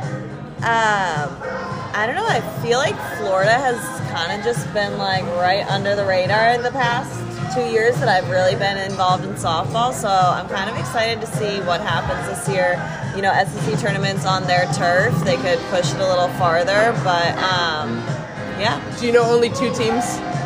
So yeah, that Florida and oh no no The only team that have but won- the SEC has been dominated by Florida and Alabama. So you know obviously Alabama reigning champs. Talking to them tomorrow, but would like to see it continue to be competitive between the two, and then just within the SEC in general. So we'll see. Never count out Florida. No. I agree. Brief pause in the podcast. Do you think it would be possible to turn the music down slightly? No. A little bit, just a little bit, like a It smidgen. adds the ambiance. All right. Well, I still want to make sure we can be heard. Okay. Thank you. Sorry. Everybody Ray's being bougie. I feel like I feel like we need to tell you what our waiter looks like, guys. Okay, so just a tiny bit of a receding hairline in the front. Hey, he does. And a I'm not- ponytail in the but a ponytail in the back. So Is that business in the front? it's party in the business back? in the front, party in the back. I feel like there's another word for business. Business ain't there. booming. This is a Great Depression up front. All right. My turn. business. Oh, I got Virginia Tech. I have I have thoughts about Okay, I, I think Virginia Tech is going to the World Series. I think uh, Emma Lemley and Keely Rochard is in my. They would be on my Mount Rushmore of one-two punches, and I think that offense will get it figured out. They play Clemson this weekend. What do you mean by that offense will get it figured out? Well, all right, so they'll figure out a way to score a few runs so that their pitchers can mow everyone down. Yes, exactly. Now, I mean, Kelsey Brown is hitting like 227. She's much better than that. She hit 413 or something like that last year. Uh, Kelsey Bennett will keep driving in runs. Cam Fagan's been the most consistent bat in their lineup Yeah. to start the year. I, I think that when that offense rounds into form one through nine, because there are some good young pieces who just aren't hitting well consistently to start the year. Mm-hmm. Once they round into form, I, I think that they will be a legitimate national champion threat. Whoa. Yes. Okay, Amanda said this early on, and I think you didn't agree, Jen. I- don't I didn't think either. you didn't agree. Yeah, I will No, no, say no. when we I didn't. No, no, no. What Amanda said was that three teams From from, the the ACC. ACC are going to make the World Series. That's what I Yeah, I disagree with. with that. Not that I. I'm not saying Virginia Tech won't Do make the World Series. I think Virginia Tech could most definitely make the World Series. Remember, they beat UCLA Yeah. last year in the Supers in the I, game. I think that Florida State and Virginia Tech will be there. I think Duke and Clemson have no shot. oh. Sorry, Duke alum. I will say, um, when we spoke to Pe- Clemson, Coach Rittman was very, I won't say intimidated, but spoke very, very highly. Uh, Virginia Of Tech, Virginia and Tech you know, and the Rittman, pitchers. Rittman spoke highly of Lemley, and literally Yep. in our interview, before she had even thrown a collegiate game, said, "There's a pitcher that no one's talking about right now from Virginia Tech. Her name's Emma Lemley, and she's going to shock the world." He said this in Clearwater day one. Wow. Yeah. Yeah. Before she threw against you guys and shocked the world. do you think you missed out on recruiting? Well, it seemed like he went after her Got it. from the way he was. He knew about knew- her. yeah. I would like to point out as we round third here on the Out of the Box podcast, it sounds like the music has gotten louder. I think he was pissed at you. Am I allowed to say that? Yeah, He was angry with I've you. said ass before. It's fine. All right, time for one more round. Don't you have 12? Aren't there two I guess we more can do three. Sure. Oh my gosh. No, we can't be the last ones here. I'm. well, we can. Oklahoma. They're good. Jordy Bahl kind of, um, is there a chink in her armor? Did we see it the other day? Who'd they play? Against Tennessee? I'm not sure. What do you think? Are you saying there is? I don't know. Here's Is my there is, take. is the freshman phenom? Is it? Are we gonna? Are people gonna figure her out really fast or not? No. My take is the national championship race got bigger this weekend by Oklahoma not looking immortal. Like now, I Oklahoma believe that there are lost teams to that Georgia can beat last OU. year and still trounced everybody. But What do you uh, but mean it got OU bigger? Yeah, but So, they lost to late in me- the Chances for everybody. Else. Right. To me, like coming into this weekend, I saw three teams. I'm not a Florida believer, sorry, for national championship. Uh, I saw three teams that could win the title: Oklahoma, Alabama, Florida State, Which means with it maybe probably UCLA. won't. Yeah. Uh, Which but I, I'm not ho- super hot on UCLA this year, Right. but that's still. If I'm having this conversation, I'm still saying UCLA could win the national championship, and that's me saying they don't look their best, and I don't think they're the best that they've been. They could still win the national championship. Here's why: I hope I pull Mizzou. oh, are we already moving on? Okay. I pulled Washington, but dang it! Wait, I just want to. got run by Mizzou. I want to make this point Okay. about your three national championship contenders. Well, but that was before this weekend. Okay, continue, and then I'll make my point Okay, so I thought watching Oklahoma look mortal in the first three innings against an Arizona team that I have seen look terrible this year at times, uh, against a Tennessee team that I've been very low on and is last in the SEC in batting average, and against a Utah team that none of us thought were very good, to me says that Oklahoma can be gotten at any point in the postseason. And so that makes me more excited for the national championship race, and that it's not an automatic foregone conclusion that Oklahoma will be in the champ series. Maybe somebody will stop them along the way. That was kind of my point. I, I- am not saying that, you know, I think they will be stopped along the way. I don't think they're expecting to be that team last year who had what that record of consecutive in-season wins before they lost to Georgia, and then yeah, they got shocked by JMU first round. We're in the losers bracket, and then still got the job done. So I, Yeah. I mean, they're a very impressive team, and I think Patty Gasso just like has those girls lined up. But I do think there are other contenders for sure. Okay.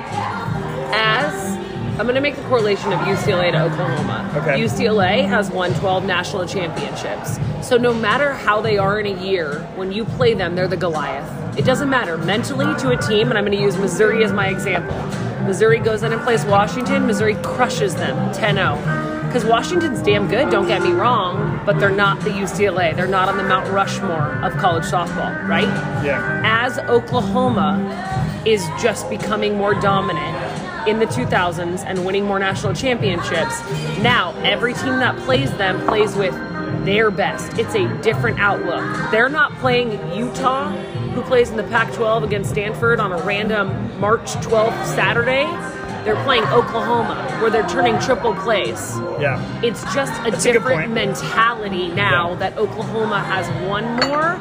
It's almost like you can't compare how a team plays them to base how good that team is. So I think Missouri is a very good team, despite the fact that they literally gave up seven real quick, and Lauren Krings, she's very nervous, it seemed like, playing mm. UCLA, right? And I think you're getting that against Oklahoma right now a little bit. Okay. I agree with that. Now, now you pulled Washington. I did pull Washington. What the heck is going on with Washington? Okay, so my opinion is that, you know, Coach Tarr has had some losses in her life. She just lost her mom, she lost her dad last year. Uh, JT, her assistant coach, left for Georgia. We know that they were married. I think that that team is in a grieving process right now. And I think that they're supposed to fake it till they make it, pretend everything's okay. But they were also very close to Coach Tarr's parents. They were also very close to JT, close to JT, who's left. So I'm thinking I'm going to give Washington the benefit of the doubt at the Mary Nutter and say that they're in their grieving process, and I want to see the way that they continue to grow and get better. Okay. Yeah. Is that I- fair? I, I think that's fair. If they have more issues in the next couple weeks, because I've looked at their schedule, it's it is Charmin soft the next two weeks. if if they have any issues there, I will be fully concerned. Losing to a good San Diego State team that got hot, Missouri and Northwestern, who was piping hot, I'm not going to take off full marks. I do, however, have concerns about the question I asked you two weeks ago when I asked, does the Washington offense overshadow the need for a number two? Now that answer to me is clearly no, and they will ride or die as per usual on Gabbie Plain. Agree.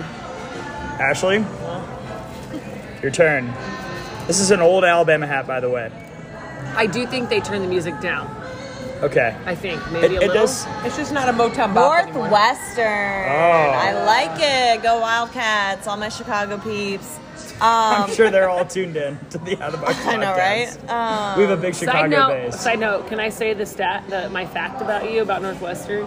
no, no. Ash, Say it. Ashley's dad is the CEO of Northwestern Hos- Children's, Children's Hospital. Hospital. He's a badass. Love you, Dad. Uh, Wow. See, she loves to, to pull Northwestern. Um, That's Awesome. So I honestly, you know, Northwestern Big Ten softball. I hate to be like they're just you know middle of the pack, but that's kind of what everyone expects. They're playing in those rougher conditions, but they performed very very well at Mary Nutter. Um, I mean Danielle Williams, I think she's so good. Not a great interview. Love you, girl, but you're not giving me stuff to work with.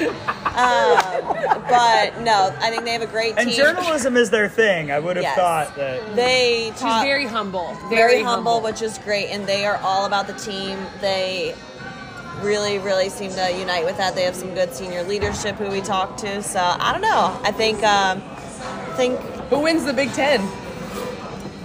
that's a good question. Michigan or Northwestern? Or Illinois? Sorry. I think Northwestern wins. Yeah. Michigan goes to Northwestern, which is it's it's down to those two teams, right? So Yeah, I'm gonna give it to Northwestern this year. yeah. it depends if the players know if this. I- Which I'm I'm speculating. This is nothing. No one has said anything. No one, nothing was said in an interview. I'm speculating. If the players know this is Hutch's last year, I don't think they lose the Big Ten championship. Interesting. It would make sense. Just got all time wins. Candrea can't pass her. So hmm. they have to learn to hit though, not to pull out an old Yeah. out of the box, Yep. off the wall comment. But all right. Your Oh. I thought you were laughing, but you're just yawning, which is not good for my podcasting confidence. I have UCLA. I've already said a lot about UCLA. Uh, do we have any kind of timetable on Aaliyah Jordan? Is she done for the year? Do we do we know publicly? I don't know what is public knowledge, so Okay. I'm going to be quiet. That's fine. But I'm going to say that I don't think we've seen the last of her. Okay. That Fair? feels it feels Bubba esque from last year. Okay, fair. Okay. Uh, well, if she comes back, then UCLA is definitely among the the contenders. I mean, I feel like Holly's throwing so good right now. that that to me has been the biggest revelation of the early part of the year. Because when we were texting at the beginning of the season, I said, "Is it fair to have concerns about the people behind Megan?" And I do have concerns about Megan giving up so many home runs early. Uh, we talked about it earlier in the episode. We've recorded this over two days. It's a whole hodgepodge. Sorry. Uh, 11 home runs all last year. She's given up nine already this season. But Holly pitching as well as she has, with as much variety as she has, has been a difference maker that can make Megan probably feel less pressure once we get to when it really counts. I'd love to see UCLA be strategic with those two arms. And In what way? Maybe have a plan. Megan's going to start. Holly's going to come in, or Shaw's going to be middle relief. Holly's going to close. Maybe Megan's going to close. Maybe Holly's going to start. Because right now it's Megan's getting hit, Holly you're in. Right? And then the other way around. I'd Holly, rather- you're getting hit, Megan, you're in. I don't think Holly has really gotten hit this year. That's fair. Was she not? She started against Oklahoma, correct? Or was it Shaw? Uh, Oklahoma. No, you're right. Well, Holly, yeah, but Oklahoma, the hardest hit, the hardest hit ball of that game came off Aaliyah Jordan's bat. There weren't any home runs given up. It wasn't. They scored three runs. yeah. Interesting. Hmm. Something to keep an eye on. All right, one more round as we round third here on the Out of the Box podcast. Emily, you good? Mm-hmm. Last one. Hope I know this team. Michigan. I think we just talked about it. I need, job. I need Bobby and ZRA to go down. It's at, I think, 3 3 right now. Yeah, it's not what it was last year. Alex Storako's is great. I love you, Alex Storako. Do you think she listens? No. Profession of love. Oklahoma State. Oh. This is an interesting hat draw for me because I will say that I thought they were going to be better, but that doesn't mean that they're not getting better. I think they'll be goodly. Yeah, Yeah. they are talented, player for player. But can we give a little shout out to Texas A&M? Yes. Played them very, very tight. So Texas A&M plays UCLA 5 p.m. Saturday Pacific Standard Time, Cal State Fullerton. I told Amanda I think A&M may win that game. Really? We'll see. I don't know. Herzog is pitching the best I've ever seen her. From a very small sample size of me actually being able to watch A&M, she looked real good against Oklahoma State. Yeah, it's an interesting matchup. Hmm. I could see it. I don't know. We'll see. And if Ramo's giving up bombs, here's Haley Lee. Let's, Yeah. She's still hitting the 800. No, she's she's down to a measly 565. Ah, I was gonna say, was she hitting 630 now? Her OBP is 700. She was on my team last year. Yeah, Are FGCL you, gonna, Haley are you gonna draft her again? If I participate. She's first on my big board, so don't you Tennessee. dare. Oh, Is Ashley Rogers back? Yeah, mm-hmm. she was at Mary Nutter. She Ashley, pitched against- remember Oh, Tennessee was Oklahoma there. that's extra innings right. and UCLA to yes. extra innings. Yeah. That was a long day for Yeah. us. Their hitting In is the gotten better. We had a Honestly, long all day. I've got to say about Tennessee is I would play for Coach Karen in a heartbeat. She's a badass. She's awesome. Love talking to her. Um, that's about it. is She had a good Kiki interview. Milloy the best center fielder in the game right now? In terms of all around play? All around play. Okay, I'm a big Kiki Milloy fan. I've been tweeting like her, tweeting about her like crazy. Uh, I know that's I a loaded question Yeah, without any notes in front of us.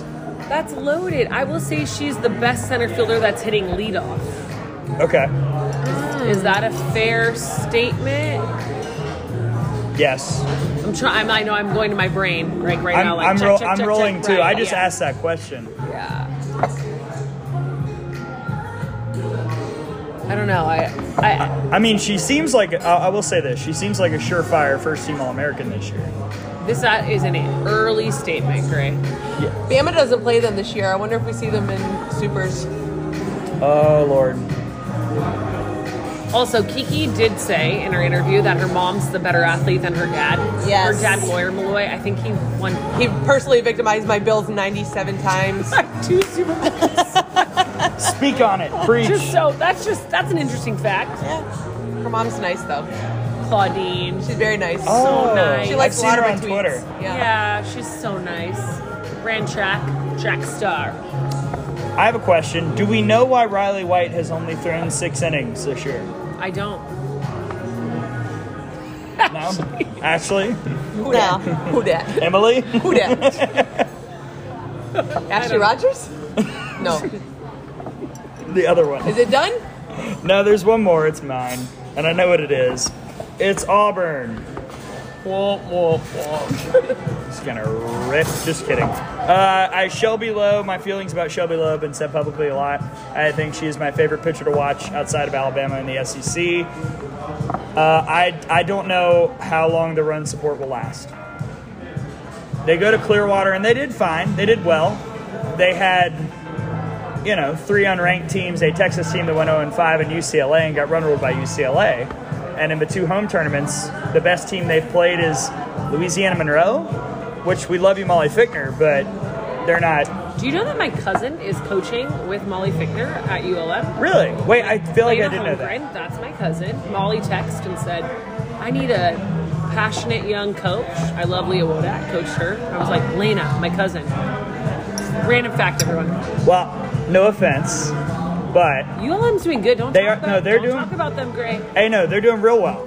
But they haven't had a Virginia Tech or an Arizona or somebody like they're that come in. No, no, I'm talking about Auburn. now. Oh, Auburn Auburn hasn't had anybody Auburn hasn't had anybody from the quote unquote Power Five come to a tournament yet. yeah. So when they get into the meat of the schedule, will the hitting last? I don't think so. But the pitching's always going to be there. So if it does, Auburn will be legit. Seemed like a very politically correct answer. That's how we do it on the Out of the Box podcast. Jane's Jane, Jane. Jen's famous Tagline. That's a politically correct answer. I say that. How many still. times have you said that to people?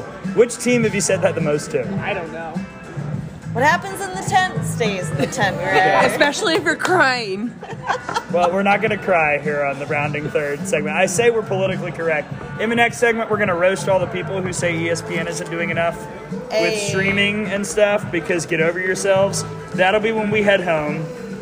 Thank you, Ashley. Of course. Thanks for having me. Thank you, Jen. You're welcome. Thank you, Emily Pizza Clifford. Yep, you're welcome. Thank you to all of you for joining us here on the rounding third portion of the show. When we come back, we'll head home, off the wall. Tom's hungry, all that jazz here on the Other Box podcast.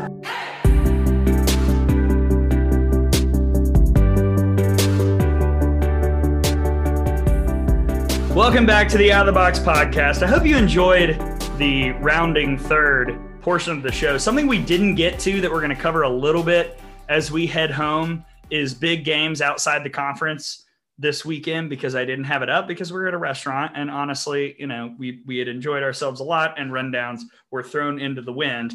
So we'll talk about that a little bit as we head home. But first, Tom, let's look back. We started at the plate, discussed Alabama. Again, we don't necessarily know all of the answers to many of your questions, but I, I think they will be answered rather soon. I, I certainly think so. Yeah. We advanced to first, broke down all of the SEC teams, gave our thoughts. A lot of teams, our thoughts were, eh, we don't know. We're still confused about many. Then we stole second with Tara Henry. We rounded third. You just heard that with Jen, Emily, and Ashley. And now it's time to head home. So let's start with a couple games outside the SEC we've got our eyes on. Friday, honestly, it's it's all every day. It's Virginia Tech Clemson. It- it's the best and most exciting game this weekend. The ACC starting off with a bang. Like Tara Henry said, this will have conference championship ramifications. I, I certainly think so. Uh, also, looking at the Stanford and Oklahoma State matchup, because Stanford this past week, Yes. uh, pitching wise, had two no hitters and a perfect game. Uh, three straight games where they did not did not allow a hit, and this is a Stanford team that has been kind of mired toward the bottom of the Pac-12 for a while. Um, and, but they have the history of of being a really good program, um, and you know a, a chance here against a team like Oklahoma State, where if they get a win or a couple wins uh, against the Cowgirls, uh, they can kind of make the statement that we're we're going to be somebody that you're not just going to be able to come and, and run through in the Pac-12 this year. Arizona. Friday, they have Iowa State, a team that is okay. They've got mm-hmm. some talent, but they hung with Washington one nothing. They lost that game, but still they were around. And Saturday, Boise State team off to a good start, and a Texas State team that has the talent to pull off that upset. If I'm Arizona, I would like to see three comfortable wins there. I think that's doable, but we'll see where their progress is because right now it's been a mixed bag. yeah, if you're Arizona, you, you got to have some questions if you're an Arizona fan and, and you've seen the Wildcats again when they run up against the two teams from the SEC they played, Alabama and Kentucky. Uh, some of the others that, that they haven't really shown out very well. These are games that they are losable type games. Uh, but if you're able to win them comfortably, then they okay, maybe we're we're rounding in here in Caitlin Lowe's first year. So that's it for the uh, preface here in the heading home segment. It's time to get into the meat and potatoes. Mm. And I don't mean Tom's hungry. I mean off the wall.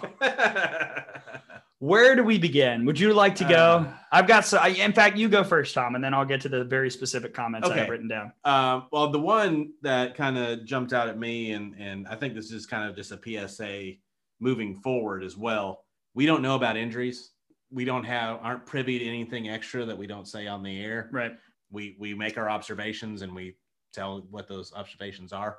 So I mean, I appreciate people wanting to interact and, and stuff on Twitter. I don't know, and I, and if somehow I I was given some inside knowledge, I wouldn't say it Right. you know so so I, I you know i appreciate that everyone thinks that i or that we have some sort of inside knowledge on it because we travel with a team which we might be able to a little bit but it's not something we're going to be able to talk about We can more or less get thoughts on a situation, but very rarely have we been told the actual status right of anybody. When we are told is during the pregame interview. right So that is what you need to be listening to if you want updates before everybody else. yes the 10 minutes before TV goes on the air, we talk with Patrick Murphy. And if there's something to give about a player who's been hurt, he will usually say it yeah if that player is available that night. So, like, then- remember when Montana was out in 19, we had that news like two minutes before everybody else because we Yeah. did the interview and then the lineups came out. And sometimes, you know, that is where he makes those announcements. Sure. And and we will reference it throughout the broadcast at that point. It is not our jobs as the Alabama radio guys to break injury news. Right. And we just we can't, even if and we rarely know anything ahead of time anyway. Uh, I think people get us confused with like actual media because of this podcast. We're not trying to investigate anything. No. We report what we are told and what we see. That's that. Yeah. So there there you go as far as that goes. All right, let's pull up the document Uh-huh. yet again. Oh, look at all this. There's Oh. so many. Okay. Okay, I, I was told Alabama won six games this weekend. How is there so much? Two ranked run rules. Right. Tom. Yes. These girls deserve live TV time. Come on, ESPN. First off, I mean, yeah, I'm not going to disagree that the team deserves to be on Mhm. TV. A lot of teams deserve to be on TV. What I'm not going to do is blame ESPN because we've talked about this. Right. ESPN has grown the game more than literally anything else. Literally. Yeah. There is more softball available to be watched than ever before. You know what was on tonight? Kevin Brown and Amanda Scarborough calling Michigan, North Carolina on the ACC network. Yeah. That's great. A midweek in the ACC on television. Why? On a basketball night. And three years ago, that's not on TV. So the number of teams available, not just on television, but also on streaming, has grown exponentially. I believe it's over 2,000 softball games this season are available to be watched in some capacity, Yeah. It's which is remarkable. Right. Absolutely.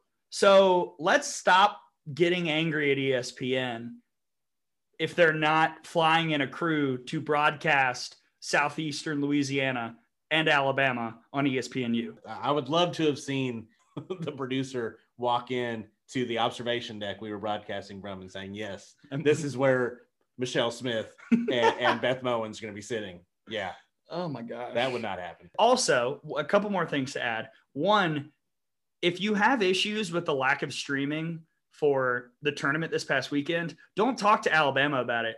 Be pissed off at the tournament host, which was Southeastern Louisiana. Right. They did not, and I don't want to throw them under the bus because this was a it was a fun event, Yeah. but they didn't make a plan for that because the place where we were playing doesn't have that capability. No.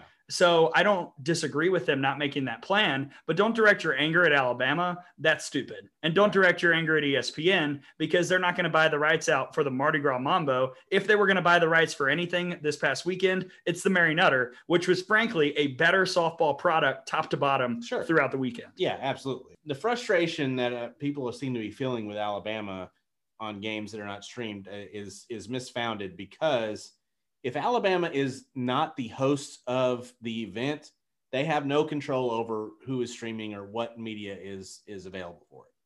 They- Right. They, just don't. It's not it's not their job. It's not their job, and they don't have the rights to it. So just like we were talking about with Arizona in Week One, the SEC network has zero jurisdiction to come in and televise games that Arizona is hosting. We've got more. This makes me so mad. I bet if the number two team in any male sport was playing, I could find it live on ESPN app. Incorrect. The day this was commented, Arkansas baseball, number two in the country, was on Flow Baseball that same day. Why? Because they were at a, a tournament similar to Alabama. Not saying that there aren't still discrepancies that need to be addressed, you know, when talking about the coverage of men versus women's sports, but this is not the case where Right. this is not where the, the argument needs to be had. This is this is not the fight. This is not where you play that card. this is not the hill you die on. We're not even on a hill. no, we are There- there's no hill to be had. we are in a wind tunnel. Okay, another comment. They are rolling. They needs to drop the crane stuffs. That's not who they are. Come up with theirs own thing. First off, red pen, please.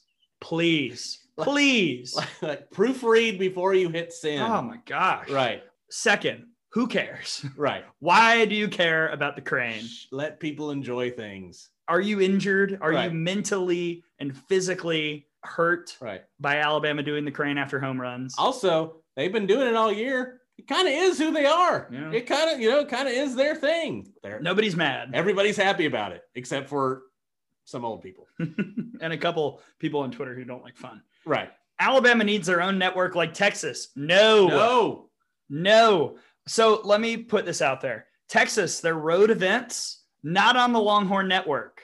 No, for so, the most part. So we're uh, we in the exact same position. Now, if they are at a ESPN school, sometimes you know when when Texas was supposed to come here in 2020, there were originally some non-Alabama games that were scheduled to be broadcast on the Longhorn Network. That is not the case this year. I don't believe anything from Texas. Miami is on the Longhorn Network. No.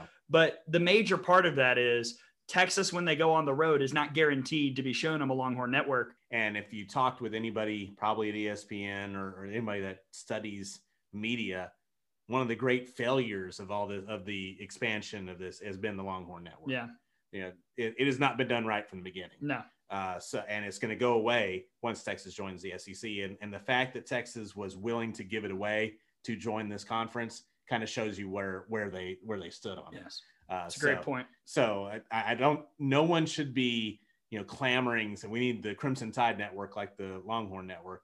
No, no, no, no, we don't. No, there are so many just Hmm. financial reasons why that's a terrible idea, Yeah. and coverage we reasons why that's a terrible idea. It's it's been bad. Okay, so there was a really long comment. I'm not going to read what I said because we've covered it a little bit. I will point out though, this this person said, "Can anyone explain how I was able to watch every game last year on ESPN live stream and now it's only hit and miss?" First off, incorrect. The Louisville Yeah. games were not on stream because that was a tournament that was suddenly scheduled Right. after the Austin trip was snowed out. So There was not even fans in, in No. the at, Rhoads that day. Uh, that, that that was the only the only broadcast was us on radio. Second, I want to add in everybody else, it seems, can be seen playing this weekend, but not the number two team in the country. Incorrect. No, So everybody that is being seen this weekend in the SEC is at home or at the Mary Nutter on Flow Softball, but that's not on the ESPN app. The ESPN contracts allow and really force, honestly, every home event to be streamed. Florida, number four in the country, played a game against DePaul this past weekend at UCF, not streamed because the SEC network has no rights. At an American school, Ole Miss JMU played nothing, like no coverage. They don't even have radio. So Right. again, a misguided argument.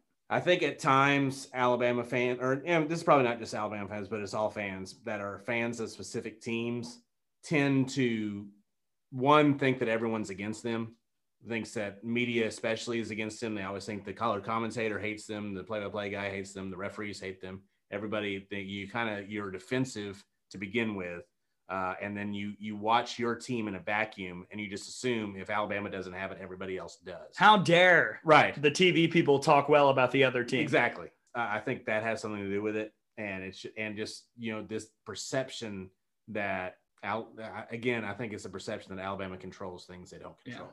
We're friends with a lot of the TV people that folks on social media say hate Alabama. I Right. text many of them often during games. Mhm. None of them hate Alabama. That So- being, but that being said, Gary Danielson absolutely hates Alabama. well, we're not diving into that. Gary Danielson did give me a Dick Sporting Goods gift card once. Okay, one more. this is the comment I've I've seen age the worst, the fastest in off the wall history. it was pretty impressive, actually, when you look at it. During the Louisiana game in the third inning, somebody comments, I don't think the sack bunt ever pays off for us. In the fourth inning. Alabama reaches on an error provided by a sack bunt. right. And then it happens again and again in that game. Three times the sack bunt literally works. Right.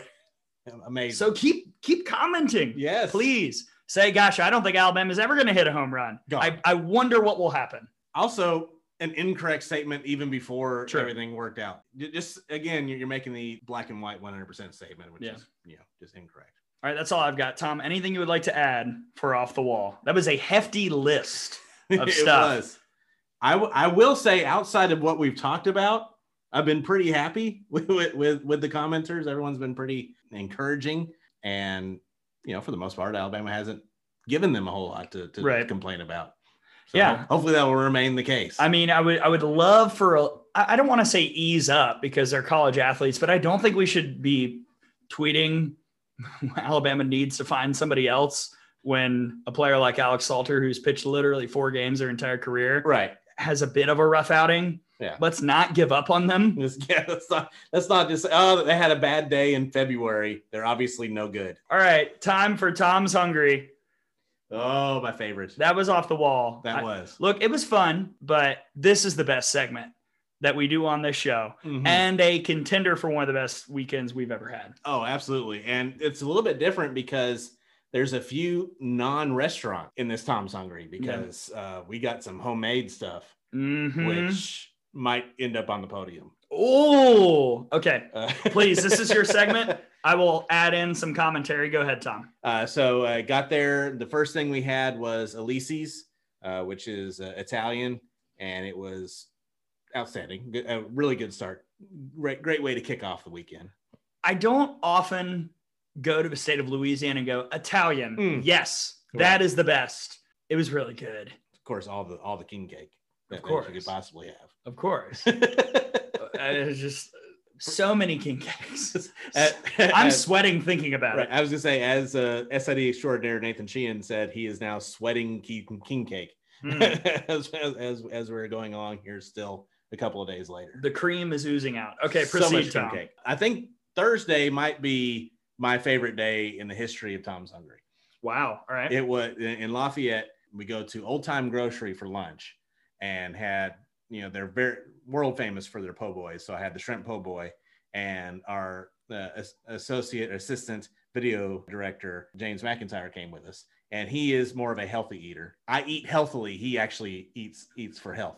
Uh, so, um, but he also got the shrimp po' boy, and he he put it really well. It's fried, but the batter is not too heavy.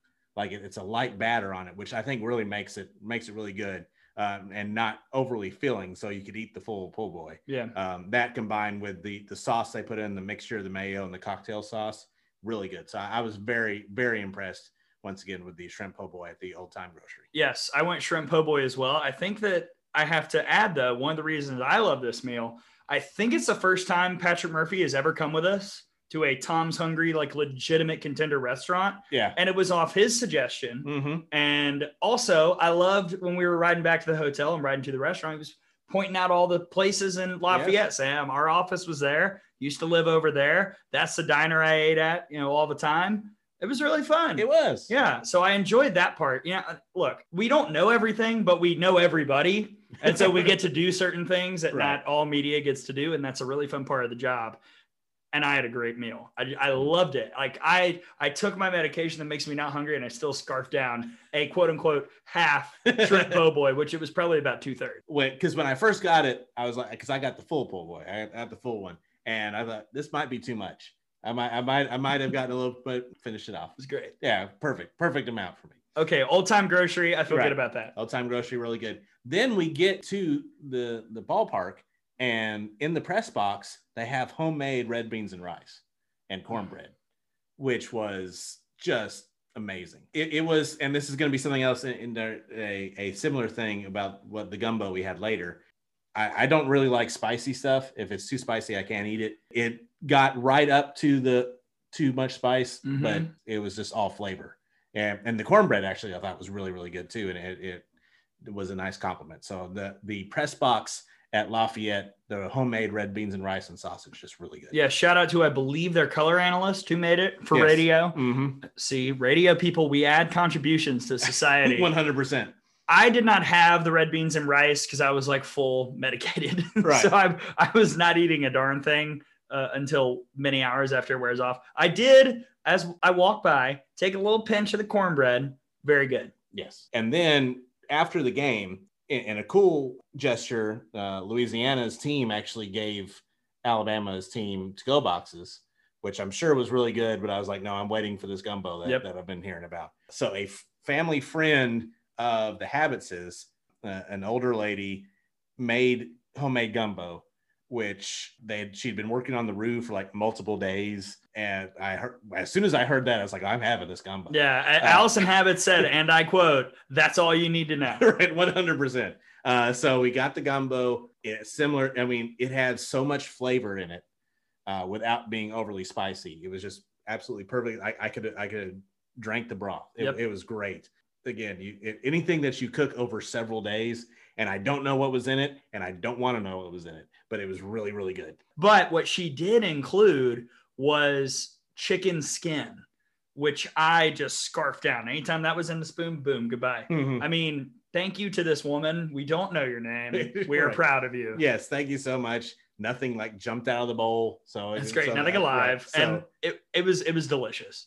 and then more uh more king cake. Again, more so many flavors. Oh, I yeah. I didn't know there were so many different flavors. I had cake. no idea. Amaretto walnut. I'm not a walnut guy. You know, I ate it right. cautiously. Mhm. I don't love fruity flavors, so I wasn't eating the raspberry or the blueberry. Raspberry But is really good. I when they like brought cream cheese, I said yes. This is it. This is my thing. cream and cheese really good. four Oh, pieces. the cinnamon cheesecake. God, how many days are we on? We have like Right. two more days to Right. discuss. But I will say for the next couple of days, uh, I was so cold and just worried about getting warmed up when we got back to the hotel. Didn't really venture out too much. Other, you know, we had a raisin canes and like that, so it wasn't overly. But I know you got some uh, some delivery that that you really enjoyed. Yes. So I hit up our friend Christy Hempill and said, Hey, I want some good takeout. I'm not trying to go anywhere because I got work to do, Mm-hmm. but I want something legit. I don't want to, I, you know, no offense. I didn't want Sure. to go to Canes. I I wanted to understand. go and hit up a local spot. I was so cold, I wouldn't have been able to enjoy it. You were like, give me the canes and put it on my face. Excuse me, I'm going to go take a 45 minute shower and warm up now. But okay, so I I get like five different places from Christy Hempill, and I say, all right, tell me where which is the one? And she said, Po' Boy's Riverside Inn. It's spelled, you know, like the actual spelling of Po' Boy, Mm. full out, Riverside Inn. So I, I call and I get the crabby appetizer, which is crab and cheese on bread.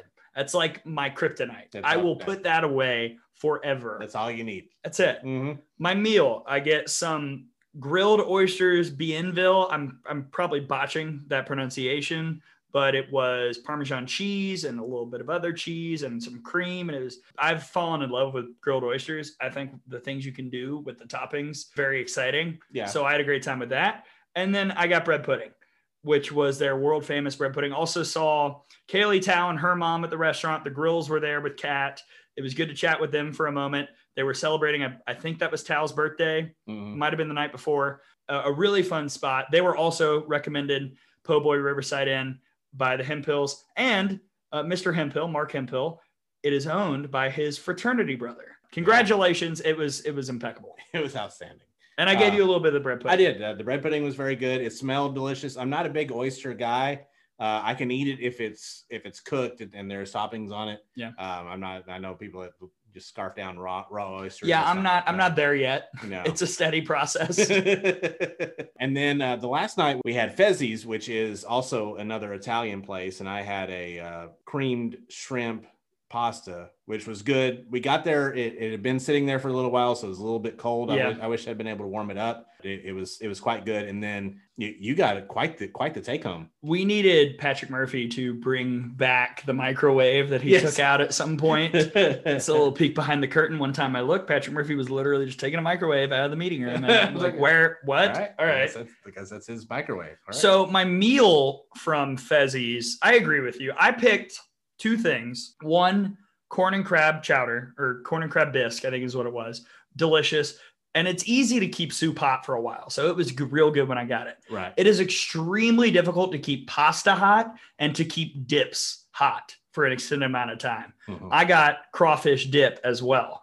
That would have been better to me if it were coming out fresh, but because it was a team meal, we got it when we arrived back at the hotel. The day had been long. I don't know how long the company, the restaurant was there, but probably for a while. Yeah. So it, it's not really fault of anybody. No, it's just you know, Unfortunately, it was just the, the situation. it's the way it is. Yeah. Also, I was given five pounds of bread pudding.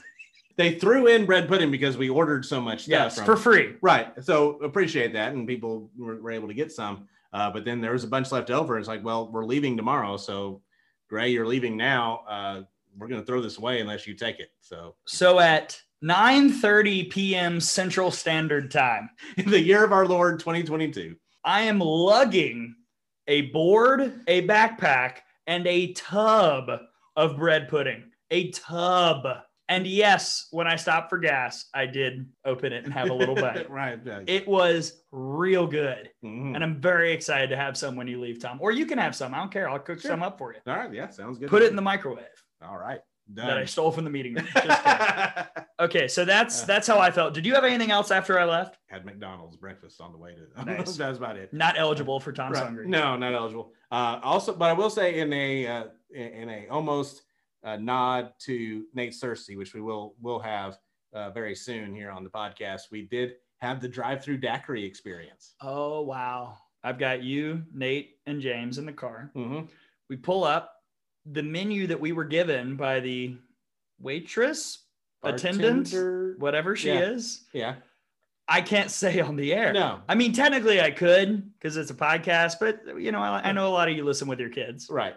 Vulgar is, is what they- Vulgar. right. Profanities within the name. Uh, although you, when you're looking at the menu, uh, it looks like a cookout menu for Yes. milkshakes. Yes, is what I exactly. Exactly. You know, it's doing all the different flavors. Uh, so that's why I just went with this strawberry banana, but then you guys went with the with the special. We went with the special, Right. and it was very funny ordering it. I was tasked with it because I was the driver, and then Right. you know I put it in my cup holder. People, we you know I wasn't chugging down Yeah. the road, No, no, no. but then we took it back to the hotel and, and got a little flack from a couple people because I said, "Hey, tell us next time." Right. And then again, we would have, but we were frozen blocks of ice and didn't really want daiquiris after Right. after games on Friday and Saturday. I do have one addition I need to make. Oh, okay. Do it. Okay. Uh, the Habits family strikes again. The Boudin egg rolls were back. Oh, yeah. and yeah, whole, I had Uh. dreamed about that moment for three years. And it was back and it was amazing. Chef's kiss.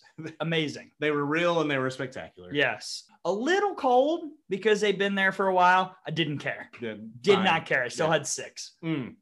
Yeah, those were really good. bottom line, we were treated well, and we thank all of you, the coo- deliverers of cookie cakes, the entire Habits clan, the the children related to Allison Habits who laughed when I made fun of LSU on the float. Right. Just a, a great time. Thank you to everybody for your hospitality. As much as we did complain about the weather, that's not, you know, that, that was unseasonably cold for uh, for that area of Louisiana. Nothing they could uh, have any control over. But I thought, you know, considering everything involved, you know, other than putting the temporary fences at 215 and 230, I thought I thought they did a really good job hosting the tournament. Really enjoyed being in the Mardi Gras parade. So it was a lot of fun. Okay, so that's the podcast. We've done it all, Tom, and now we prepare for what is a gauntlet, just a gauntlet of stuff. Like I need to go sleep right now to kind of be, get ready for it. Okay, so this episode will be dropping. You're listening to it.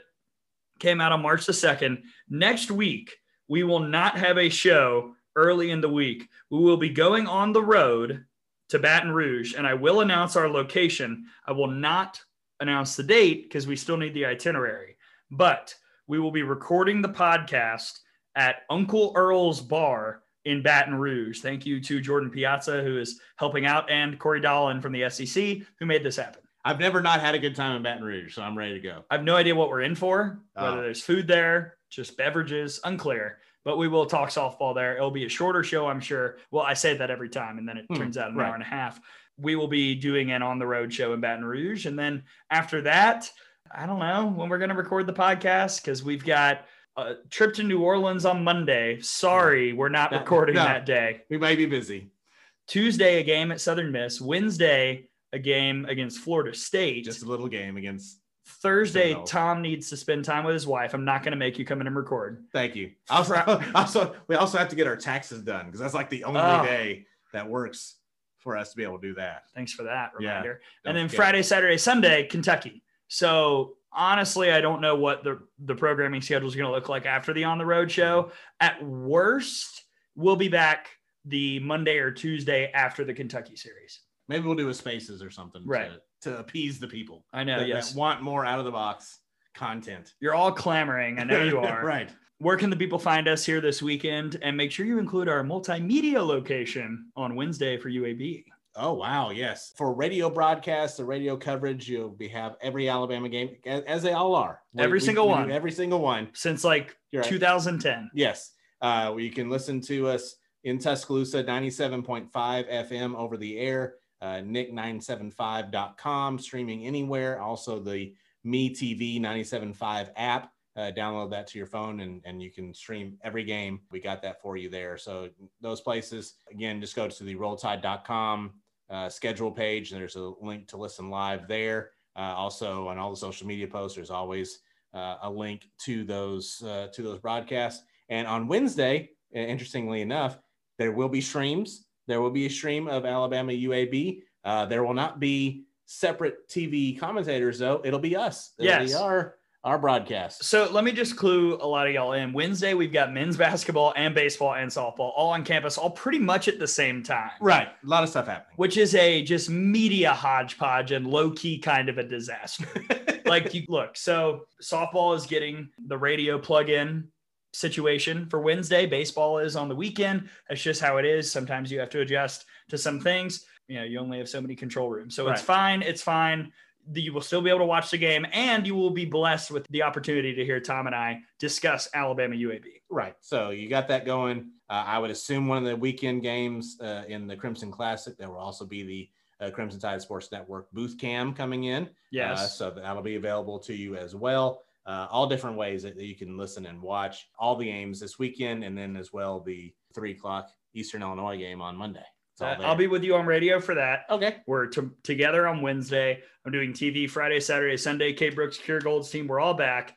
It's going to be a fun night. Friday is going to be really awesome. Saturday, I believe, is a sellout, Yeah. which is incredible. Great job, Alabama fans. If you want tickets, talk to Emily Pitek, but I don't think she has any for Not Saturday right now. because no. people are gobbling them up. So a lot of ways to track the games, and you can always mute me and turn on Tom on the weekends because you can go back and watch mine. It's a little harder to go back and listen to Right. Tom's until Yes. April. That's what I said. Good segue there. I, a couple other people have asked me about the varsity app. You're hearing the other Alabama sports on right now. Uh, softball will be on the varsity app starting in April when we're on the full Crimson Tide Sports Network. Yes. Right now, we're only in, on the local only uh, broadcast, so we're going straight to the town square people here in Tuscaloosa.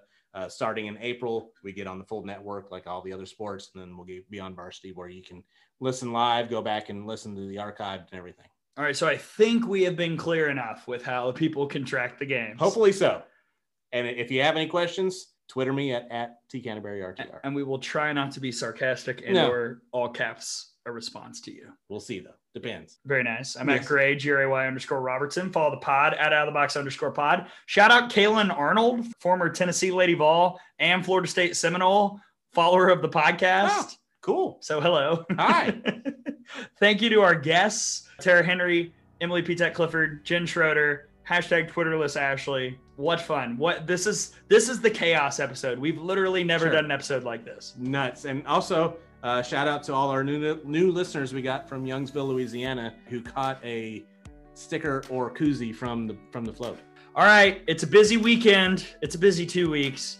We'll talk to you again at, at some point. We we need to sleep. My poster board budget, like there's no clarity in what the schedule will be like. No. All we know is when the games are scheduled. So make Mhm. sure you tune in to all of those. Tom, let's get it rolling. Texas is coming to town. It's lost a little bit of luster, but still a big time game. uh, it's still huge, and it, it, I, I think at this point, it doesn't matter who Alabama's playing. It's in Rhoads. Uh, people are going to be there to see it. It's going to be a great atmosphere. Mm. All right, I'm excited. We'll see you when we party at Rhoads this weekend. For my partner Tom Canterbury, I'm Gray Robertson. Enjoy all the softball. Conference plays coming up, so relish the big time non-conference matchups while you can. We'll see you next time on the Out of the Box podcast.